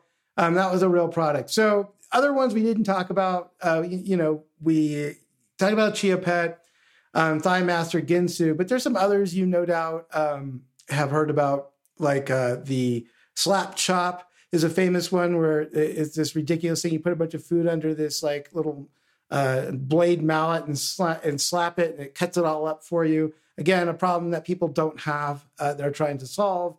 The Flowbee, remember the Flowbee, the hair cutter Yeah, my dad, my dad and uh, stepmom actually have a Flowbee, and she uses it. It actually works. yeah, Yeah, it's Okay. basically a hair cutting vacuum that was invented by somebody, and it's like it's pretty funny. The commercial's funny because some of the haircuts don't look so great. But yeah. but yeah, I mean, if if you're just doing a really simple haircut, it kind of works, even though it's pretty ridiculous. You're gonna have to take a video of using that next time. I will. visit. I will. Um, we also have uh, the uh, Bedazzler. Remember that those commercials? Oh yeah, yeah. Yeah, that was another one I remember seeing um, where it's just like, wow, um, this is a product where you just glue little fake rhinestone shit onto clothes, and people think that that is something to buy. Okay. Anyway, I want to talk about some uh, some parodies uh, a little bit here before uh, turning it over to you. So one, of course, um, non-parody. You mentioned Joe Francis. Of course, he's famous for the Girls Gone Wild series of infomercials um, where you know people would show up at some collegey party with a bunch of you know supposed college girls taking off their clothes and going wild, and uh, that being very compelling, and people wanting to buy those videos. People did find it compelling. People did buy the videos. Mostly weren't really college girls; they were probably you know strippers and stuff like that who would show up. At, they pay to show up at these places and make it look like it was happening, you know, in a in a genuine way. Joe Francis got into all sorts of trouble. Uh, I don't really want to talk that much about Girls Gone Wild. You get the idea. It's not that complex, but there was a couple parodies, um, one of which on Arrested Development, the girls with low self esteem uh, parody that they had on Arrested Development, which was pretty funny. It was a guy, what's that guy's name from Scrubs? Who was in Zach there? Efron, uh, not Zac Efron. Um, no, I, I forget his his name. name. But anyway, it was like a, the the parody was girls with low self esteem, and he's like, "Girls, you have breasts, we have hats, and we'll give you the hats if you show your your breasts." So that that was pretty funny. On also on Arrested Development, we had the the corn baller, uh, where they wouldn't allow them to sell the product. I kept burning them, and but they would sell it in Mexico and things like that. Uh, pretty pretty dead on parody. Um, there are other Sorry. I'm going to interrupt. Zach Braff. I got Zach him mixed Braff, with yeah. Zach Braff. Yeah. Yeah, There anyway, you go. Yep. Um, there were other parody. There were other kind of things that you saw in infomercials. Richard Simmons, who we've mentioned several times on this uh, podcast before, had uh, infomercials about sweating with the oldies and you know jazzercise and all that kind of stuff too. All right, I do want to talk about parodies. uh, lastly, again, and I want to actually play a few. We talked about personal history. We talked about uh, ones that were pretty funny. These were two that I remember from my childhood that to this day still make me laugh because they're so great and so classic. Um, I'm going to play them and then talk about them. Uh, Mr. Mainway, your company manufactures the following so-called harmless playthings. Uh, pretty Peggy ear piercing set, Mr. Skin Grafter, General Tron secret police confession kit, and Doggy Dentist. and what about this innocent rubber doll, which you market under the name Johnny Switchblade? Press his head, and two sharp knives spring from his arms. Mr. Mainway, I'm afraid this is by no means a safe toy. Okay, I just, I just want to correct you on one thing here, okay? First of all, the full name of this product, as appears in stores all over the country, is uh, Johnny Switchblade Adventure Punk. no, I mean, uh, you know, nothing goes wrong. These, these little girls buy them, you know, they play games, they make up stories, nobody gets hurt, you know? I mean, so uh, Barbie uh, takes a knife once in a while, or Ken gets cut, you know? I mean, uh, there's no harm in it. I mean, as far as I can. Barbie takes a knife once in a while. No one gets harmed. Uh, obviously, uh, that's Dan Aykroyd playing um, Irving Mainway, the the the the, sh- the huckster who's selling all these dangerous products. Yeah, I totally forgot about this. And this is actually almost like an anti-infomercial because it's like an interview show where she's sort of- exposing him, but it's all about his products. It's it's really pretty amazing. And I totally forgot about this. I used to always love this when I watched as a kid as well. Yeah, so this was kind of like you know this evil Ronco type guy who's selling all these dangerous products. Uh, just real quick, uh, quickly, one other set of products that this guy's selling that I thought were amusing. To show you another one of Mr. Mainway's products, it retails for $1.98 and it's called Bag of Glass. Mr. Mainway, this is simply a bag of jagged, dangerous glass bits. Yeah, right. It's uh, you know, it's just a glass. It's broken glass. You know, I mean, uh, you know, it's, it sells very well, as a matter of fact. You know, it's just, it's just broken glass. You know. I, I don't understand. I mean, children could seriously cut themselves on any one of these pieces. Yeah, well, look. You know, a kid, the average kid, he, he picks up, you know, broken glass anywhere. The beach, the street, garbage cans, parking lots, all over the place in a big city. We're just packaging what the kids want. You know? You know? I mean, it's a creative toy. I mean, you know, you, you hold this up, you see colors, you know, you see all the colors of rainbows. You know, I, I mean, it teaches them about light refraction, yeah, p- prisms and that stuff. Yeah, you know, uh, prisms, you know, you know what I mean? I see. You know what I mean? Uh-huh. Oh, so you don't feel that this product is dangerous? No, come on, look. We put a label on every bag. It says, kid, be careful, broken glass. I mean, we sell a lot of products in the Bago line. A bag of glass, there's a bag of nails, bag of bugs, bag of vipers, bag of sulfuric acid. I mean, you know, decent toys, you know what I mean? Decent toys, yeah. Bag of Vipers Yeah, is my, those are- my favorites. That's really funny. I really like Johnny Space Commander, which was basically a like it was meant to be an ast- astronaut helmet, but it was basically a plastic bag Yeah. you put over your head to Yeah. easily suffocate. To suffocate. There's a, my favorite Yeah. one was the Invisible Pedestrian, where it was just like a, a, a black ninja outfit that kids would wear Oh, that's awesome. That's awesome. So you get the idea. This was a, and this happened in the mid '70s, you know, mid to late '70s, obviously at a time when a lot of these uh, commercials we've been talking about, like Mr. Microphone and stuff like that, were we're being played a lot and getting a lot of notoriety and and so forth and so on. So, all right. So just wrapping up real quick, you know, to me, the these products that we keep talking about all have some common themes. You know, you you mentioned you know shit you didn't problems solving problems you don't have. Uh, you know, kind of the infomercial uh, televangelist stuff and psychic stuff, trying to prey on the vulnerable people who are desperate and lonely and things like that. It's the same themes again and again and again. And as you mentioned, I think in the beginning, they're just taking on different form in the era of Instagram and Twitter and you know all these other things. People are the same basically. It's just the methods and the medium that that is changing, and so we'll continue to see these things. Although I don't see us seeing, uh, you know, very often seeing the uh, parody uh, quality uh, people like like a Robert Tilton, like a Miss Cleo, very often. It seems like people are a lot more just intense now and angry and direct, but not as entertaining. So anyway, I will turn it over to you.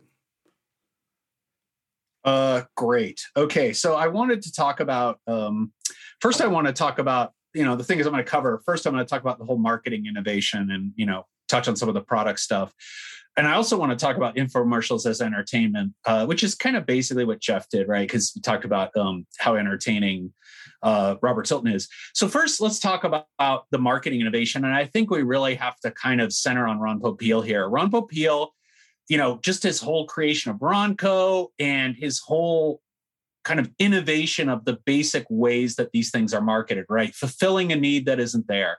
Um, you know, basically upselling, right? Breaking things down into payments so it doesn't seem like as much money, right? He did all this different stuff and created so many products that are part of our childhood. We got to laud him. And I think one of the greatest ways to laud him is to play the one parody I'm going to play, which is Weird Al Yankovic's Mr. Popeil. So let's play a little bit of this.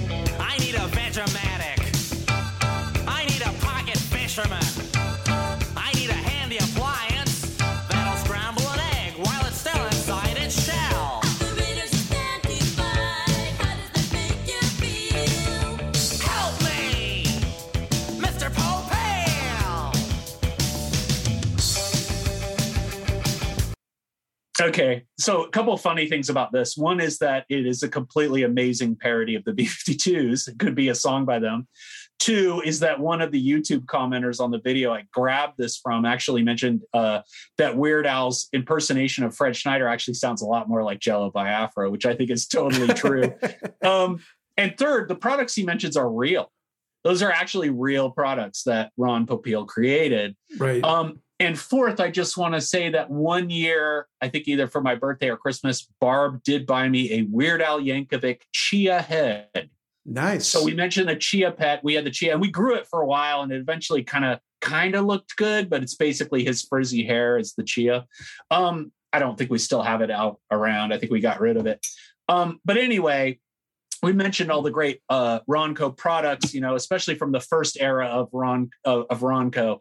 But I want to play uh, some clips from the pasta maker because it shows you kind of how he draws you in, right? It shows you his marketing techniques that he uses to kind of pull people in.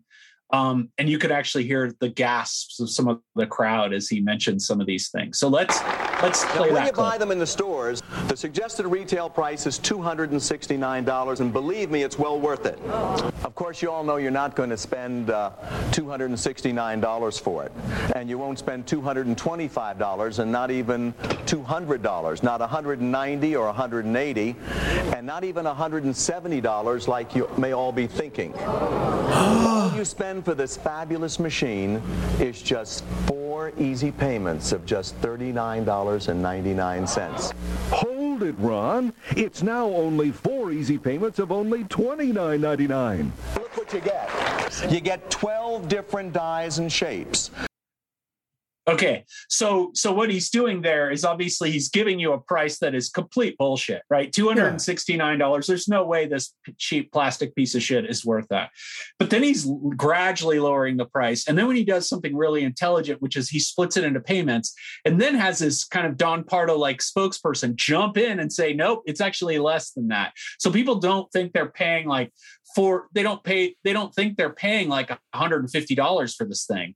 They think they're paying 26 $6.99 or whatever the payment is, right? Because it's, it's split into payments. So it's good. And then of course he keeps adding shit. Like I didn't play, I didn't want to play too much of it uh, because I have some pretty long clips of some other stuff that I think is worth uh, the longer clips. But you get the idea. He's starting to add stuff. You know, you get this, you get this. And some of this stuff is just cheap crap, like a pasta fork. So what? How much does that cost them to add? Right. You know, a dollar. So it's like it's it's pretty brilliant the way he markets everything. Of course, he's just you know he's very charismatic. He's kind of a handsome guy. You know, he's doing all of the demos and stuff like that. He's just a master of the form.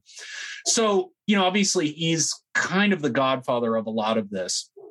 But I want to talk about some of the other infomercials and sticking with the whole demos, right? Um, there is a uh, another infomercial series which is called Amazing Discoveries, which is masquerading as a talk show. And it's led by this guy, Mike Levey, who has since passed away. He's known as the sweater man because he wears these very garish, kind of Bill Cosby esque sweaters. Um, and he invariably has a guest star. Now, most of the time, it's this guy John Parkin. They they've uh, you know demonstrated pans and stuff like that. And one thing I really like uh, is this Mr. Show parody, which again um, I have it on DVD, but we get everything from YouTube and it's not available on YouTube. Only some things of Mr. Show are available on YouTube. I think Sony owns them and they're really, really bad about removing stuff. But there's this great parody of one of these shows and it basically features I forget the female actress's the cast member of Mr. Show's name but she plays the female and then she's with this guy John Parkin who is played by Bob Odenkirk with this brilliant portrayal. I mean it's so if you watch John Parkin and you watch Bob Odenkirk it's like hard to tell them apart just because Bob Odenkirk is such a freaking master. And then, of course, David Cross plays Mike Levey. And so he introduces them and he leaves. And then the whole sketch is basically John Parkin showing her this thing called the super pan. And he's just super, and he's like, run over here, run over here. And he starts beating the shit out of her. You know, he starts like fucking grabbing her, pulling her hair and cutting her accidentally with a knife. And he's like, and he's just like super, and come over here, come over here. And then, of course, the, the whole joke is that uh, David Cross comes back and he avenges her. And it's so funny because he starts hitting uh, the John Parkin character with the super pen, and he's like, he's like, he's like, Pan kisses you. He's all touch the pan, Pan touches you. You know, it's just funny, and it's this whole drama, and it's really, really funny just because their portrayals are so accurate. And I don't have a clip of John Parkin, but um, you know, maybe we'll link to something. But I do have a clip of Mike Levey with a different amazing discoveries and a different host, just because this was about early computers. And it's so fucking funny. I had to include it. So Mike is talking with this computer expert, in quotes. My hands are doing quotes, a Kim Komando. So let's listen to. Uh, now, Kim claims that her video course called The Computer Tutor actually makes it fun and easy to learn how to use the computer. Wouldn't that be nice? Let's welcome from Phoenix, Arizona, the computer tutor herself, Kim Komando. Hi, Kim. Welcome Thanks, to the Mike. show. Welcome.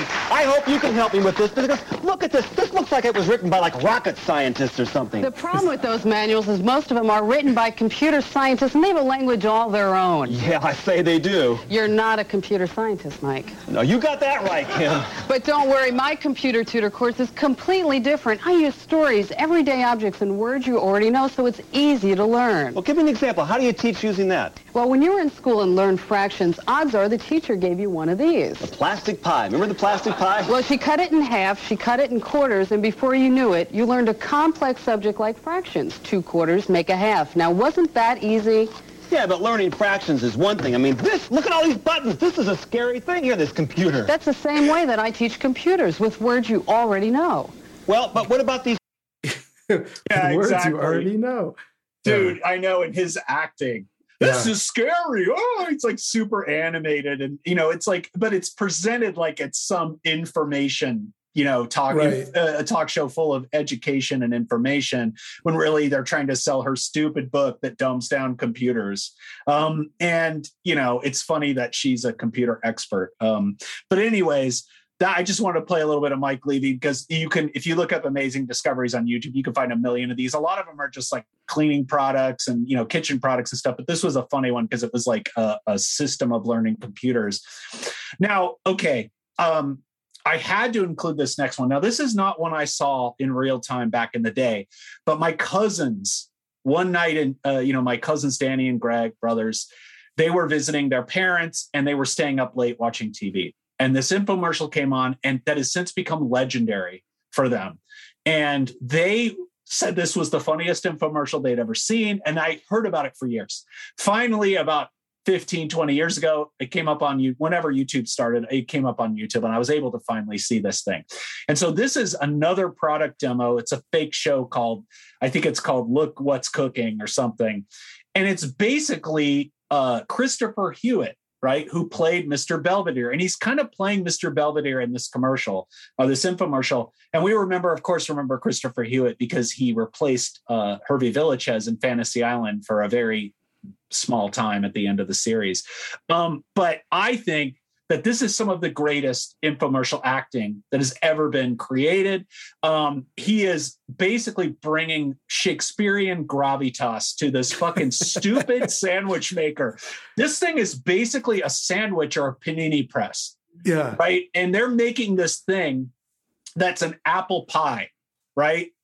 And he is going to talk about all the stuff you can do with the super snacker. So, first, let's play his introduction to what the super snacker is. Hello and welcome. Does this sound familiar? You walk into your kitchen to find an invading pack of hungry hooligans in search of the elusive after-school snack. Your husband, who has memorized every sports statistic since the beginning of time, but cannot remember how to turn on the oven, wants a little sustenance. You merely desire something wonderfully tasty that can be prepared in minutes, but all you've got are last week's leftovers. Who are you going to call? Not me. I'm busy. But I do have something that will save the day. This is the super snacker. the super snacker. Dude, it's like fucking Hamlet. It's like Hamlet. Every sports statistic. You know, it's Yeah. like he is giving, he is fucking doing a Shakespearean play. And it's like, there's it's no so small parts, funny. man. Yeah. Yeah. and and you, you know you're listening to this and it's like you're about to you know just learn about the greatest thing that's ever been invented. Right. now so as as this goes along what the what the infomercial has is this woman you know she's very kind of monotone and bland and she's preparing this pie. And what the pie is two pieces of fucking white bread and some kind of apple jam filling. Like it does not look that good. But you wouldn't know that from listening to christopher hewitt describe this thing. He goes absolutely orgasmic over this. And this is the part where my cousin used to do an impression and quote me this so i was like dying to see this thing of course we're about to so we're about to actually she is making the pies and she is about to give it to christopher hewitt and this is how he reacts so let's listen to it There's nothing inside. Mm-hmm. Let me show you something here. Yes, now this super snacker is really a lot of fun for everybody. You get the midnight munchies, and you can satisfy them by 12.05. Mhm. And I'll tell you one thing. They don't look like this on the inside. Oh, no. Isn't that great? Look at that steam. Yes. Here's a plate. Oh, thank you. Let's put these out here and let them cool, and then I'm going to give you a taste of this. How about that? Oh, wonderful. Does that look good? Yes. You want me to let it cool over here for you? give me a little corner. I think Give you my, a little corner. my mouth okay. is so trembling. Oh, I know. Just a second. Hold it. loveliness. Okay. But, uh, Now be careful now. It's very, very yes. hot. mhm. Careful. Now, while I'm enjoying this treat, here's how you at home can get your own super snack. His, his mouth. Dude, my mouth is so trembling. Look at that steam. Here's a plate. I can't wait to. I mean, he's just fucking going. Oh, you're lovely. Oh, corner. Oh, yeah, loveliness. Dude, it's like if there was an award for infomercial acting, like an infomercial Oscar, Yeah. uh, he would have to get it. I mean, his performance is incredible. Yeah. I would love to interview him about that. Just saying, so first of all, I want to see him actually eat this stuff and not vomit. Because unfortunately he's passed away, so you can't no. do that. But uh, too many, too many super snacker pies, I guess. I guess. Um, but at any rate, yeah, I know it's it's really crazy. Um, so I just wanted to mention a few of my favorite products. Jeff mentioned a bunch he played. I'm not going to play a bunch of clips because I want to devote most of my time to the man I call the infomercial goat, the greatest of all time, Tom Vu. We'll get to him in a minute. Um, but but you know there was the UroClub is one I mentioned. Uh, you know, too. Uh, there's one called the Facial Flex, and this thing is like a weird spring-loaded device you put and you kind of move your mouth and chew. we were trying to figure this out. We saw we watched this my Yeah, it's, wife for, it's I. so you don't have wrinkles. You're exercising your face, and it's so ridiculous. It looks like you could really poke out your cheek or something. Ugh. It looks kind of dangerous. Um, another one that was favorite, uh, a favorite of mine is, of course, you know, sauna is really beneficial. You know, there's science coming at it all the time, and it, but saunas are so expensive, and you know, it it you know takes time and everything. So why not get you know a sauna at home with sauna pants? So sauna pants, is ridiculous kind of diaper like pants you put on that just really hot. Another one I liked was the music vest, which is this ugly ass. Uh, Barb's like, I would totally wear that, and it's like this vest with speakers that looks like a futuristic '80s post-apocalyptic. Oh, I've seen that. I've seen that. Yeah, yeah. Uh, obviously, we talked about the Tiddy Bear, but there's also the Kush breast support. Yeah. Now, this is one where they have a very buxom woman, you know, modeling. So it's almost like you're kind of just watching it for that. But it's this thing that goes in between a woman's breasts. And my wife actually says this is actually kind of a good invention because when you sleep on your side, it can kind of stretch your shoulder out if you're, you know, bustier. Uh, the tater mitts. So these are like these abrasive mittens where you basically can peel a potato with them. You're just scrubbing a potato. And they make it look so good in the commercial, but it looks like you just scrub the potato to nothing. You know, Right. and I also wonder how you clean these fucking things. Yeah. You Well, know, like it's like the what, same way you clean the comfort wipe. Right. Another ridiculous one, uh, another 800 number or 900 number was Elvis is alive. So this is a 900 number you could call and you'll actually talk to Elvis who's alive and he'll tell you how he faked his death. So Hmm. that's a real one. Uh, another one, Shoedini. This is basically a shoehorn on a stick. You know, it's basically so you don't have to all that bending over. You know, it's like ridiculous, right? Well, again, you- you, ju- you just replace the tip of the comfort wipe with a shoehorn, and there you Right. go. there's this there's these fake plastic birds. There's one that's like a parakeet that whistles when you're in the room and there's another one that's a parrot that you can say something and it senses your you know it's got a sensor so it'll record it. And then it's just like you know it'll be like i don't want to eat broccoli. And then your mom you, you record it and then you know your mom comes in and says like oh here's broccoli. And the parrot says broccoli sucks or whatever. I don't want to eat broccoli. It's so stupid right? And then uh there's one uh that's one of my favorites. That's actually kind of an interesting little invention. It's called the pushover plunge. And what it is, and it's, of course, it's uh, narrated by an Australian guy. There's a lot of these guys, Australian or English, that kind of lend some extra authority, like Christopher Hewitt, of course, and John Parkin. But this guy, it's basically an inflatable plunger that you put so you don't have to do all that hard plunging, you know, of sticking the stick in the toilet. You basically put it on the toilet seat, it inflates, and then you close the toilet seat and the air pressure pushes it down. Now, first of all, I don't think that would work very well if it's really plugged up. But what's the funniest thing is that this the people who act and say how this changed their lives. And there's a woman who's like, I was at a friend's house and you know I clogged up the toilet. Luckily, I had my pushover plunger with me. So wait, it's so it's like portable. So in other words, if you're one of those people who take such huge shits that you go to a friend's house and you clog up the fucking toilet, you have a portable plunger with you. It's just so funny. She just happened to have it with her. she takes it with her everywhere, of course. because Yeah. she just has that much product, I guess. But anyway, I, um, wonder if she had the comfort wipe with her too. She's walks into her friend's exactly. house with the. I don't know if plunger the comfort wipe would be enough. She would probably need a pole or something with a like a towel, you know, bath towel on the end of it. I don't know. Anyway, so I want to move on to Tom Vu because this was the whole reason I kind of wanted to do this. Um, this and Robert Tilton really. Uh, you know, Tom Vu was a fixture of late 80s, early 90s television. You know, he was basically this Vietnamese immigrant that's always, you know, in his infomercial. I mean, his infomercials are really hard to capture on audio because the most uh, prominent thing about his infomercial is that he is on a boat uh, with a bunch of bikini girls. You know, he's talking about his real estate secrets, how he uh, brought himself up from poverty.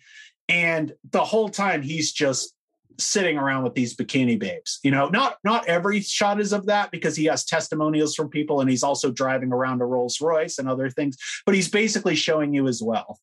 And so his story is supposedly he was uh, you know, one of the boat people, the refugees from the Vietnam War in 1975, he came, and of course, in the infomercial, they show a picture of him with his family, and there's like 20 kids or something.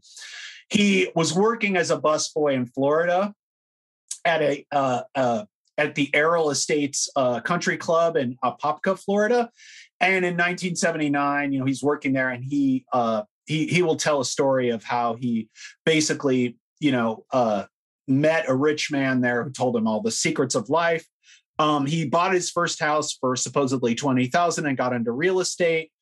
Um, and his technique is basically taking advantage of distressed real estate, meaning people who have to sell because of divorce or bankruptcy or other r- deaths or other families. Like somehow he gets in there and then he's able to buy these houses that are worth like, you know, this is the late 80s, so $200,000 for like you know ninety-three thousand dollars, and he makes a doubles his money, right?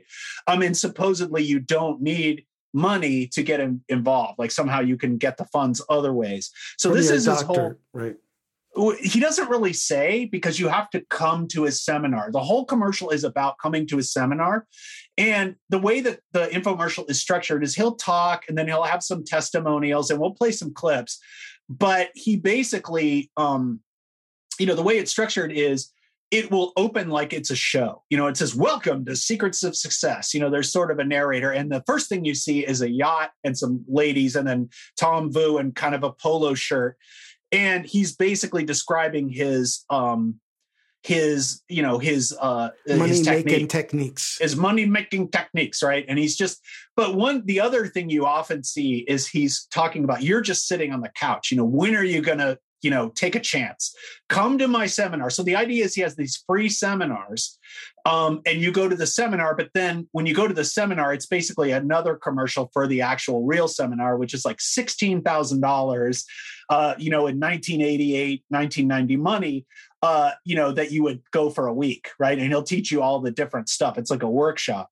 And so he's kind of like teasing people and baiting them about, you know, when are you going to change your life? You know, all these other people say you shouldn't do the seminar. So he's just basically a um a way to convince people to join a seminar, right? So the the clip I'm going to play just to set it up. This is actually you know what happens is, is that as i mentioned that's the way the infomercial is but then they'll just cut to a blue screen just showing okay he's going to be in you know uh, elizabeth new jersey and you know sarasota florida and you know, whatever you know los angeles and it'll show all these different hotels kind of like what jeff mentioned he went to uh, where the free seminar is going to take place and when you can go like what the dates are. And then it cuts back. So this is this is the um this is the infomercial after it cuts back from showing all the locations of the seminar. And it does this multiple times. It's about 30 minutes long to an hour. So let's play the first clip. Welcome back to Secrets of Success. Relax and enjoy the good life that could be yours. To be wealthy, you gotta have a dream. How can you achieve your dream if you don't have any? Look at what most people do every day.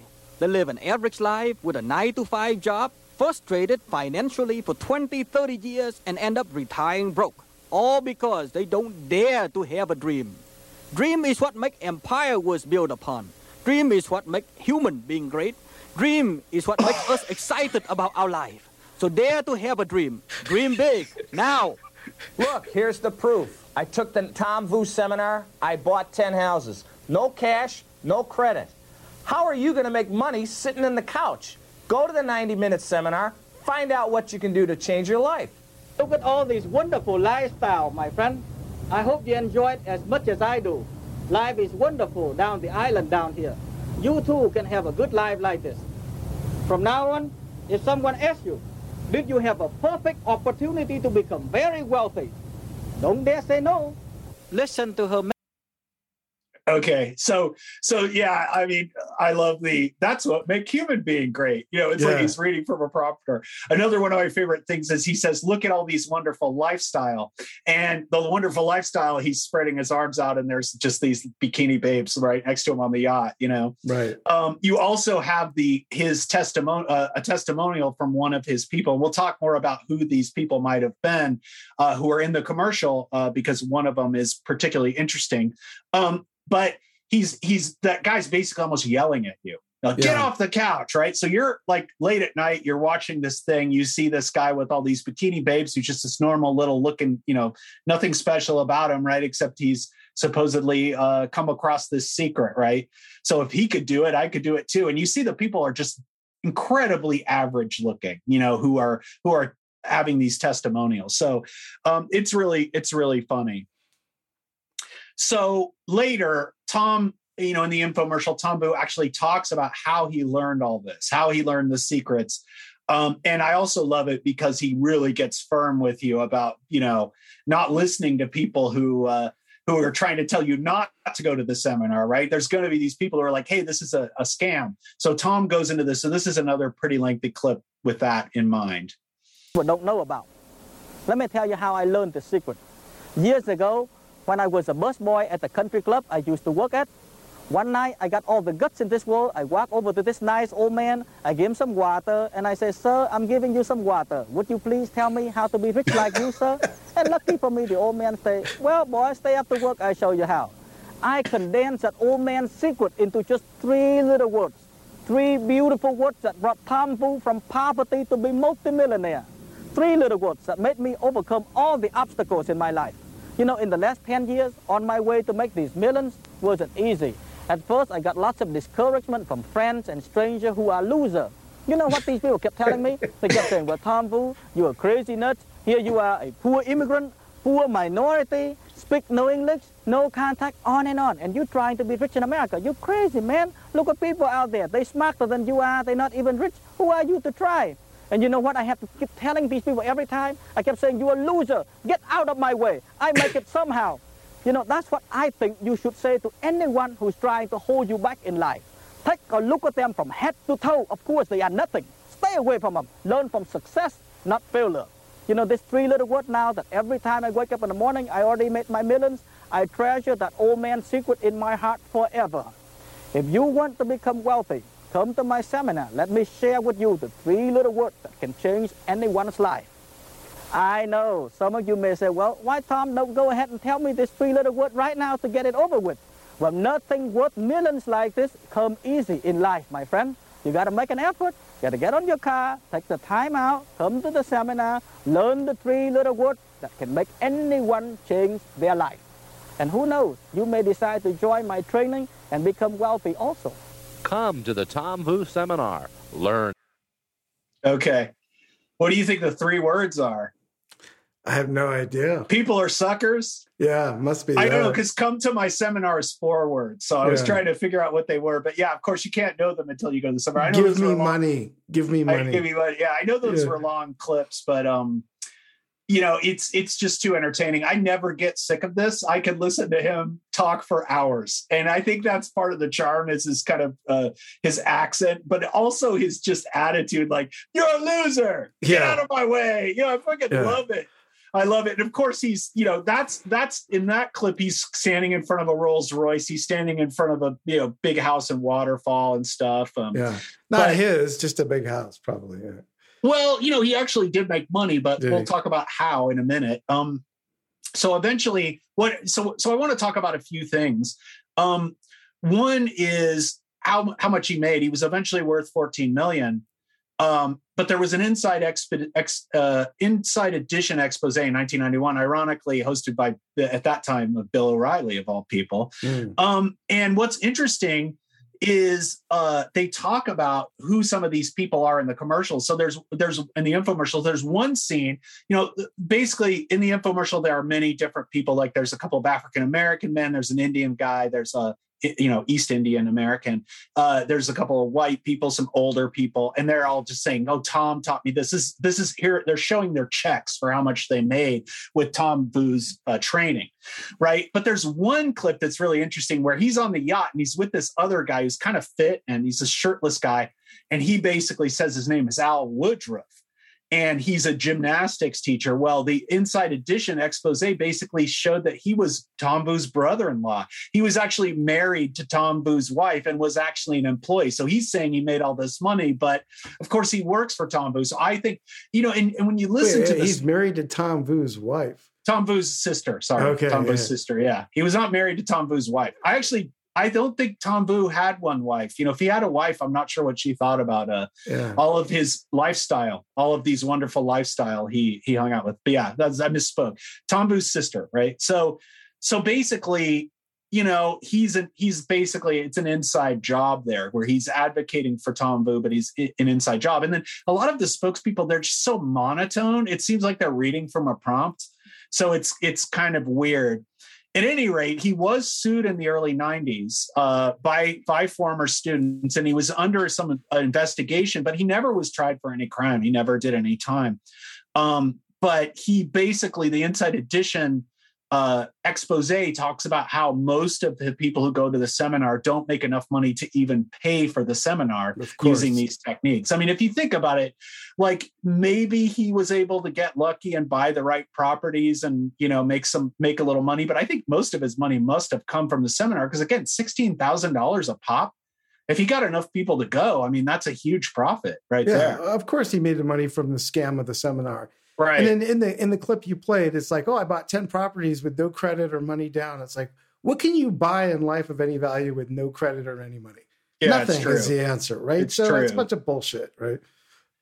Definitely. So, you know, after that, he retired uh, from real estate and he moved to Las Vegas and is now, as of as of today, as far as I know, a professional poker player, and he's actually really good.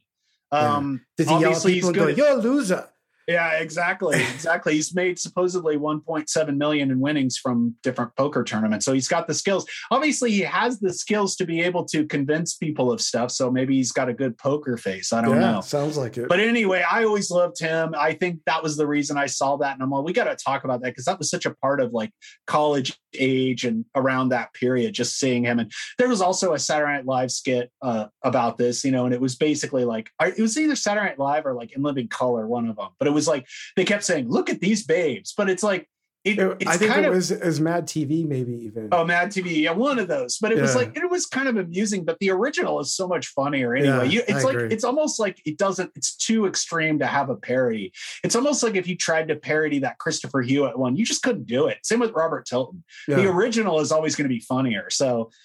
At any rate, that this was just kind of a fun episode, you know, we wanted to do. As far as my evaluation, I really think that marketing and entertainment, especially with the inter- internet, because really what we're talking about here is the is the emergent the merging of the two where you're actually blurring the line between what's entertainment and what's actually advertising. And to me that is going to become more and more blurred. And so we're going to have that same kind of thing of the infomercial going forward. I really don't think it will ever die. And then you have this other example which is like i'm not sure what they call it but the whole video game monetization where like my wife plays a lot of phone games and stuff and there's all these like oh if you pay $2.99, you can get cheat codes or you can get more of these gold coins or whatever and she never does it but yeah that upselling. So you're already paying for a game. Like and and this is especially true of like um you know online uh you know multiplayer uh role rpgs right? Yeah. and um you, you know something like world of warcraft where you buy things in the game with actual real money. And to me this is sort of like an infomercial because you're you're paying for this game already you're having fun but then they're upselling you constantly within the fantasy world and you're actually paying real money. So to me this is an extension of this and then who knows with the metaverse if that'll ever happen but that is just it's like it'll just be a infomercial like a 3d infomercial in my opinion. They're just going to be selling you everything. So i think this concept is is going to stand the test of time and i think it's kind of unfortunate and there'll always be scammers. I mean you know you you talked about the um the TV one's not the internet one's not being as uh, extreme or something as TV. I mean, if you if you ever go to TikTok and see Carnivore MD and selling his stupid animal substances, uh, you know, his animal uh, supplements, and how animated he is, and how you know eating eating you know carnivore has made him a superhero. It's like it's just like the same scams. Yeah, you know, it's like it. just the fucking same scam. So it's like, you know, there's especially in that fitness and nutrition world, there's so much, so much quackery. And it's it's like medicine show on steroids on the internet. So I really think it's gonna get worse, if anything. Yeah, well, I mean, look, the other thing that happens more and more, and it just becomes more blatant and more just atrocious, in my opinion, is the product placement in movies and TV. Oh yeah, right? absolutely. Where They used to remember in the 70s, they used to have a can of beer and it was like generic. It just Right. it looked kind of like Budweiser, but it wasn't Budweiser. And that completely changed. Yeah. Well, like uh, my wife was watching some, you know, she's really into uh, Korean shows, you know, and, and Oh yeah. all that stuff. And she was saying like there's this one she was watching where it's like Subway sandwich stuff was like all over the place and it was so ridiculously over the top. you know, but product placement is in all sorts of shows everywhere all the time. And I find it so, you know, just abhorrent. I just rather not watch the show. Like it's so offensive to me. It's like, I can't take it. It's so obvious, especially when people like almost like turn the product to the camera, you know, and it's just, yeah. Oh Anyway. yeah, that's that's t- definitely a good point. I think that's all related to this. It is. So, all right. Well, that was episode 33. Hope you had some laughs. Um, we will definitely link to some of these uh, commercials and and certainly Robert Tilton and the farting preacher stuff, so you can play along at home. Trying not to laugh at that, you will not be successful because it's pretty much the funniest thing ever. So, uh, this is Jeff. That's Slip signing off. Episode thirty three.